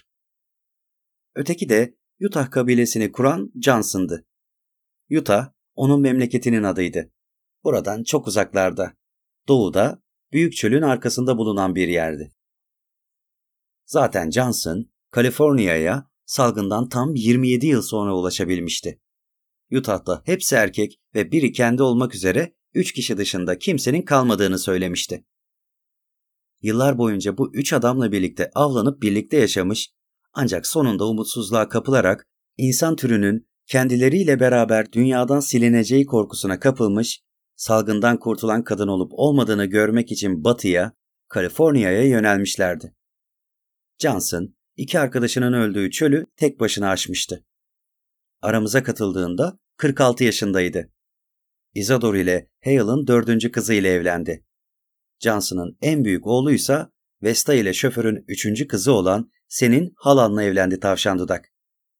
Johnson güçlü kuvvetli ve kendisi baş olmak isteyen biriydi. Bu yüzden Santa Rosalılardan ayrılıp San Jose'deki Utah kabilesini kurdu. Sadece 9 kişinin bulunduğu küçük bir kabiledir. Üstelik Johnson öldü. Ancak onun etkisi ve soyunun gücü sayesinde kabilesi hayatta kalıp güçlenecek ve dünyada uygarlığın yeniden başlamasında başlıca rollerden birini oynayacaktır. Bunlar dışında bildiğimiz kadarıyla iki kabile daha var. Los Angelitoslar ve Carmelitoslar. Bu son kabile soyu eski Meksikalılara dayanan hayli esmer bir adam olan Lopez ile bir kadın tarafından başlatıldı. Lopez eskiden Carmel civarındaki dağlarda çobanlık yaparken karısı ünlü Del Monte Otel'de hizmetçi olarak çalışırmış. Los Angelitoslarla ilk temas kurmamızdan bu yana 7 yıl geçti. Toprakları gayet güzel ama çok sıcak. Şu anda dünyada nüfusun 300 ile 400 arasında olduğunu tahmin ediyorum. Tabi dünyanın çeşitli yerlerinde yaşayan başka kabilelerin olmadığını varsayarak bu tahminde bulunuyorum. Varsa bile onlardan hiç haber almadık. Johnson'ın çölü geçmesinden bu yana doğudan veya başka bir yönden en ufak bir haber veya işaret gelmedi. Çocukluğumda ve gençliğimde tanıdığım o kocaman dünya gitti, yok oldu. Salgından önceki günleri yaşamış, artık yitip gitmiş o eski günlerin harikalarını görmüş son adam benim. Toprağıyla, deniziyle, göğüyle, bütün gezegene hakim olan, kendisini tanrı yerine koyan bizler, şimdi Kaliforniya denen şu memleketteki su boylarında ilkel bir yabanilik içinde yaşayıp gidiyoruz. Öte yandan sayımız da hızla artıyor. Tavşan dudak, mesela senin ablanın dört çocuğu var. Sayımız hızla artıyor ve uygarlık yolunda yeniden ilerlemek için hazırlanıyoruz. Zaman içinde nüfusumuzun artması nedeniyle etrafa yayılmak zorunda kalacağız. Belki de bundan yüz kuşak sonra bizim soyumuzdan gelenler Sierra dağlarının ötesine geçerek nesilden nesile yavaş yavaş yollarına devam edecek ve yerleşimler kura kura Amerika kıtasının doğusuna doğru gidecekler. Aryanların dünya üzerinde yeniden dolaşması olacak bu. Ama yavaş, son derece yavaş olacak her şey. Daha yola çıkmaya çok uzağız. Umutsuzluk verecek kadar uzağız hem de. Keşke bir tanecik fizikçi veya kimyacı sağ kalmış olsaydı. Olmadı işte. Sonuçta bildiğimiz her şeyi unuttuk. Şoför demir üzerine çalışıyordu. Bugün kullandığımız demir aletleri o dövdü. Ancak tembel bir adamdı. Öldüğünde madenler ve makineler konusunda bildiği ne varsa kendisiyle birlikte götürdü. Bu tür şeyler hakkında ben ne bilirim ki? Ben kimyacı değil, klasik diller öğretmeniydim. Sağ kalan diğer adamlarsa hiç eğitim almamışlardı. Şoförün hayatta iki başarısı vardır. Güçlü bir içki damıttı ve tütün yetiştirdi. Bir keresinde sarhoşken Vesta'yı öldürdü. Gerçi o hep Vesta'nın gölde boğulduğunu söylerdi ama ben sarhoşken gelen bir hiddet nöbeti sırasında kadıncağızı onun öldürdüğüne kesinlikle inanıyorum. Sevgili torunlarım, bir de sizi büyücü doktorlar konusunda uyarayım. Bir zamanların o asil mesleğinin komik taklitleri olarak kendilerine doktor derler. Ama aslında büyücüden başka bir şey değillerdir. Şeytanın adamlarıdır. Karanlığa ve batıl inançlara neden olurlar. Hilecidir onlar, yalancıdır. Ama biz de o kadar düşmüşüz, o kadar aşağı düzeylere inmişiz ki onların yalanlarına inanırız. Bizim sayımız arttıkça onların da sayısı artacak. Günün birinde bizi yönetmeye kalkacaklar. Halbuki şarlatandır onlar, yalancıdır. Doktor havalarına giren şu genç şaşıya baksanıza. Hastalıkları iyileştiren, bol avlar getiren büyüler ve muskalar satıyor. Havalar düzelecek, vaadinde bulunup karşılığında et ve postalıyor. İnsanlara ölüm çubuğu gönderiyor. Binbir çeşit kara büyü yapıyor. Bakın size söylüyorum. Bunları yaptığını söylerken yalan atıyor. Ben Profesör Smith, Profesör James Howard Smith, onun yalan attığını söylüyorum. Yüzüne karşı da söyledim bunu. Neden göndermedi bana ölüm çubuğunu? Çünkü biliyor ki bana işlemez. Ama sen tavşan dudak, bu batıl inançların içine öylesine batmışsın ki bu gece uyanıp ölüm çubuğunu yanında görsen kesin ölüp gidersin. Çubukta bir güç olduğundan değil, sen yabani insanların karanlık ve bulutlu zihnine sahip bir yabani olduğu için ölüp gidersin. Bu büyücü doktorların yok edilmesi, kaybedilen bütün bilgilerin ise yeniden elde edilmesi gerekir. Bunun için ben de size mutlaka hatırlayıp çocuklarınıza anlatmanız gereken çok önemli bir şey belleteceğim. Çocuklarınıza deyin ki ateşli suyu ısıttığımız zaman içinde bulunan buhar adını verdiğimiz harika bir şey çıkar. İşte bu buhar 10 bin adamdan daha güçlüdür ve insanın bütün işlerini yapar. Böyle yararlı başka şeyler de var. İnsanın aynı derecede güçlü bir hizmetkarı da şimşeklerin içindedir. Bu hizmetkar geçmişte insanların kölesiydi. Gelecekte de olacaktır. Bambaşka bir şey de alfabe. Siz kaba resim yazı dışında bir şey bilmiyorsunuz ama ben o ince işaretlerin ne dediğini alfabe sayesinde anlıyorum. Kabiledekiler denize indiği zaman benim hep telegraf tepesindeki mağaraya gittiğimi görürsünüz ya. İşte oraya birçok kitap sakladım. O kitaplarda çok önemli bilgiler var. Ayrıca alfabeyi öğrenmek için hazırladığım bir rehberi de kitapların arasına koydum. Böylece resim yazı yazmayı bilen insan alfabeyi de okuyabilecek. Günün birinde insanlar tekrar okuyacak ve eğer mağaramın başına bir şey gelmezse işte o zaman insanlar bir zamanlar burada Profesör James Howard Smith diye birinin yaşadığını ve onlar için eski insanların bilgilerini sakladığını bilecekler. İnsanların tekrar keşfetmekten kaçınamayacağı bir şey daha var. Adına barut derler. İnsanın uzun mesafeden bir canlıyı öldürmesini sağlar. Doğada bulunan bazı şeyleri uygun oranlarda karıştırdığınızda barutu elde edersiniz. Bu şeylerin ne olduğunu sorarsanız unuttum ya da hiç bilmiyordum. Aslında bilseydim ne güzel olurdu. Hemen barut yapıp şaşayı öldürür, baltıl inanç denen şeyi ortadan kaldırırdım. Huhu, büyüyünce bütün keçilerimi, etlerimi ve postlarımı şaşıya vereceğim ki bana büyücü doktor olmayı öğretsin diye karşı çıktı ona. Öğrendiğim zaman da herkesin karşımda oturup beni dinlemesini sağlayacağım. Göreceksin, hepsi önümde diz çökecek. İhtiyar, ciddiyetle başını sallarken mırıldanmasını sürdürdü. Kirpas içinde yaşayan, üstüne hayvan postu geçirmiş bir yabaninin dudaklarından, aryanlardan kalma böyle lafların dökülmesi ne tuhaf. Dünya alt üst olmuş. Salgından beri de bu vaziyette. Bana diz çöktüremezsin diye göğsünü kabarttı tavşan dudak, geleceğin büyücü doktoruna. Ölüm çubuğu gönder diye sana ödeme yaparsam ve çubuk işe yaramazsa kafanı kırarım. Anladın mı? Huhu. Ben de Granser'ın şu barut denen şeyin nasıl yapıldığını hatırlamasını sağlayacağım dedi Edwin yumuşakça. Böylece ikinizden de üstün olacağım. Tavşan dudak, sen benim adıma savaşacak, benim için avlanacaksın. Huhu, sen de ölüm çubuklarını benim adıma gönderip herkesi benim için korkutacaksın. Eğer tavşan dudak senin kafanı kırmaya çalışırsa barutumla onun icabına bakacağım. Grancer hiç de sizin sandığınız gibi salak değildir.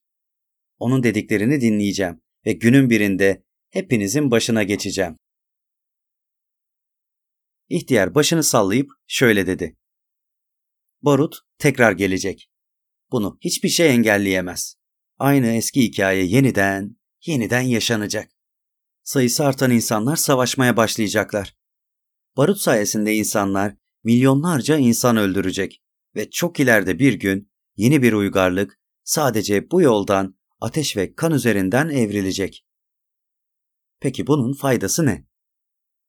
Eski uygarlıklar nasıl yıkıldıysa bu yeni uygarlık da geçip gidecek. Zaten her şey geçip gider. Geriye sadece kozmik güç ve madde kalır. Onlar da ebediyen devam edecek. Sonu gelmez bir akış içinde birbiriyle itişip çekişecek o ölümsüz tipleri ortaya çıkarır. Rahibi, askeri ve kralı. Çağların bilgeliği şu bebelerin ağzında nasıl da dile geliyor. Kimisi savaşacak, kimisi yönetecek, kimisi dua edecek.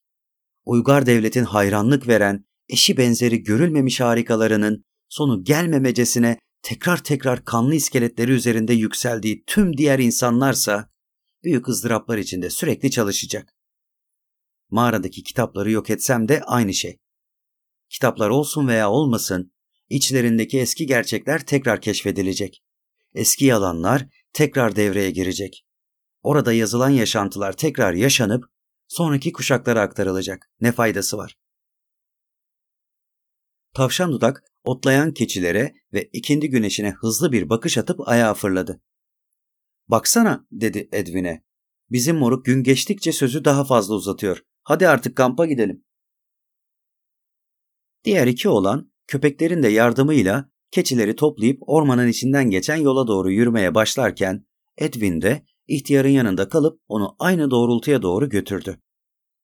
Yola vardıklarında Edwin birden durup arkasına baktı. Tavşan dudak, huhu, köpekler ve keçiler yanlarından geçti. Edwin, sıkı kumların olduğu bölgeye gelen küçük bir vahşi at sürüsüne bakıyordu. Sayısı en az 20'yi bulan taylarla kısrakların başında, kıyıya vuran dalgaların ucundaki köpüklerin sınırında durmuş, yay gibi boynu ve parlak gözleriyle denizden gelen tuzlu havayı koklayan güzel bir aygır vardı. Ne oldu diye sordu Grancer. Atlar dedi oğlan. Onları sahilde ilk kez görüyorum. Herhalde yukarılarda dağ aslanların sayısı çok artmış ki onları aşağılara kadar sürmüşler.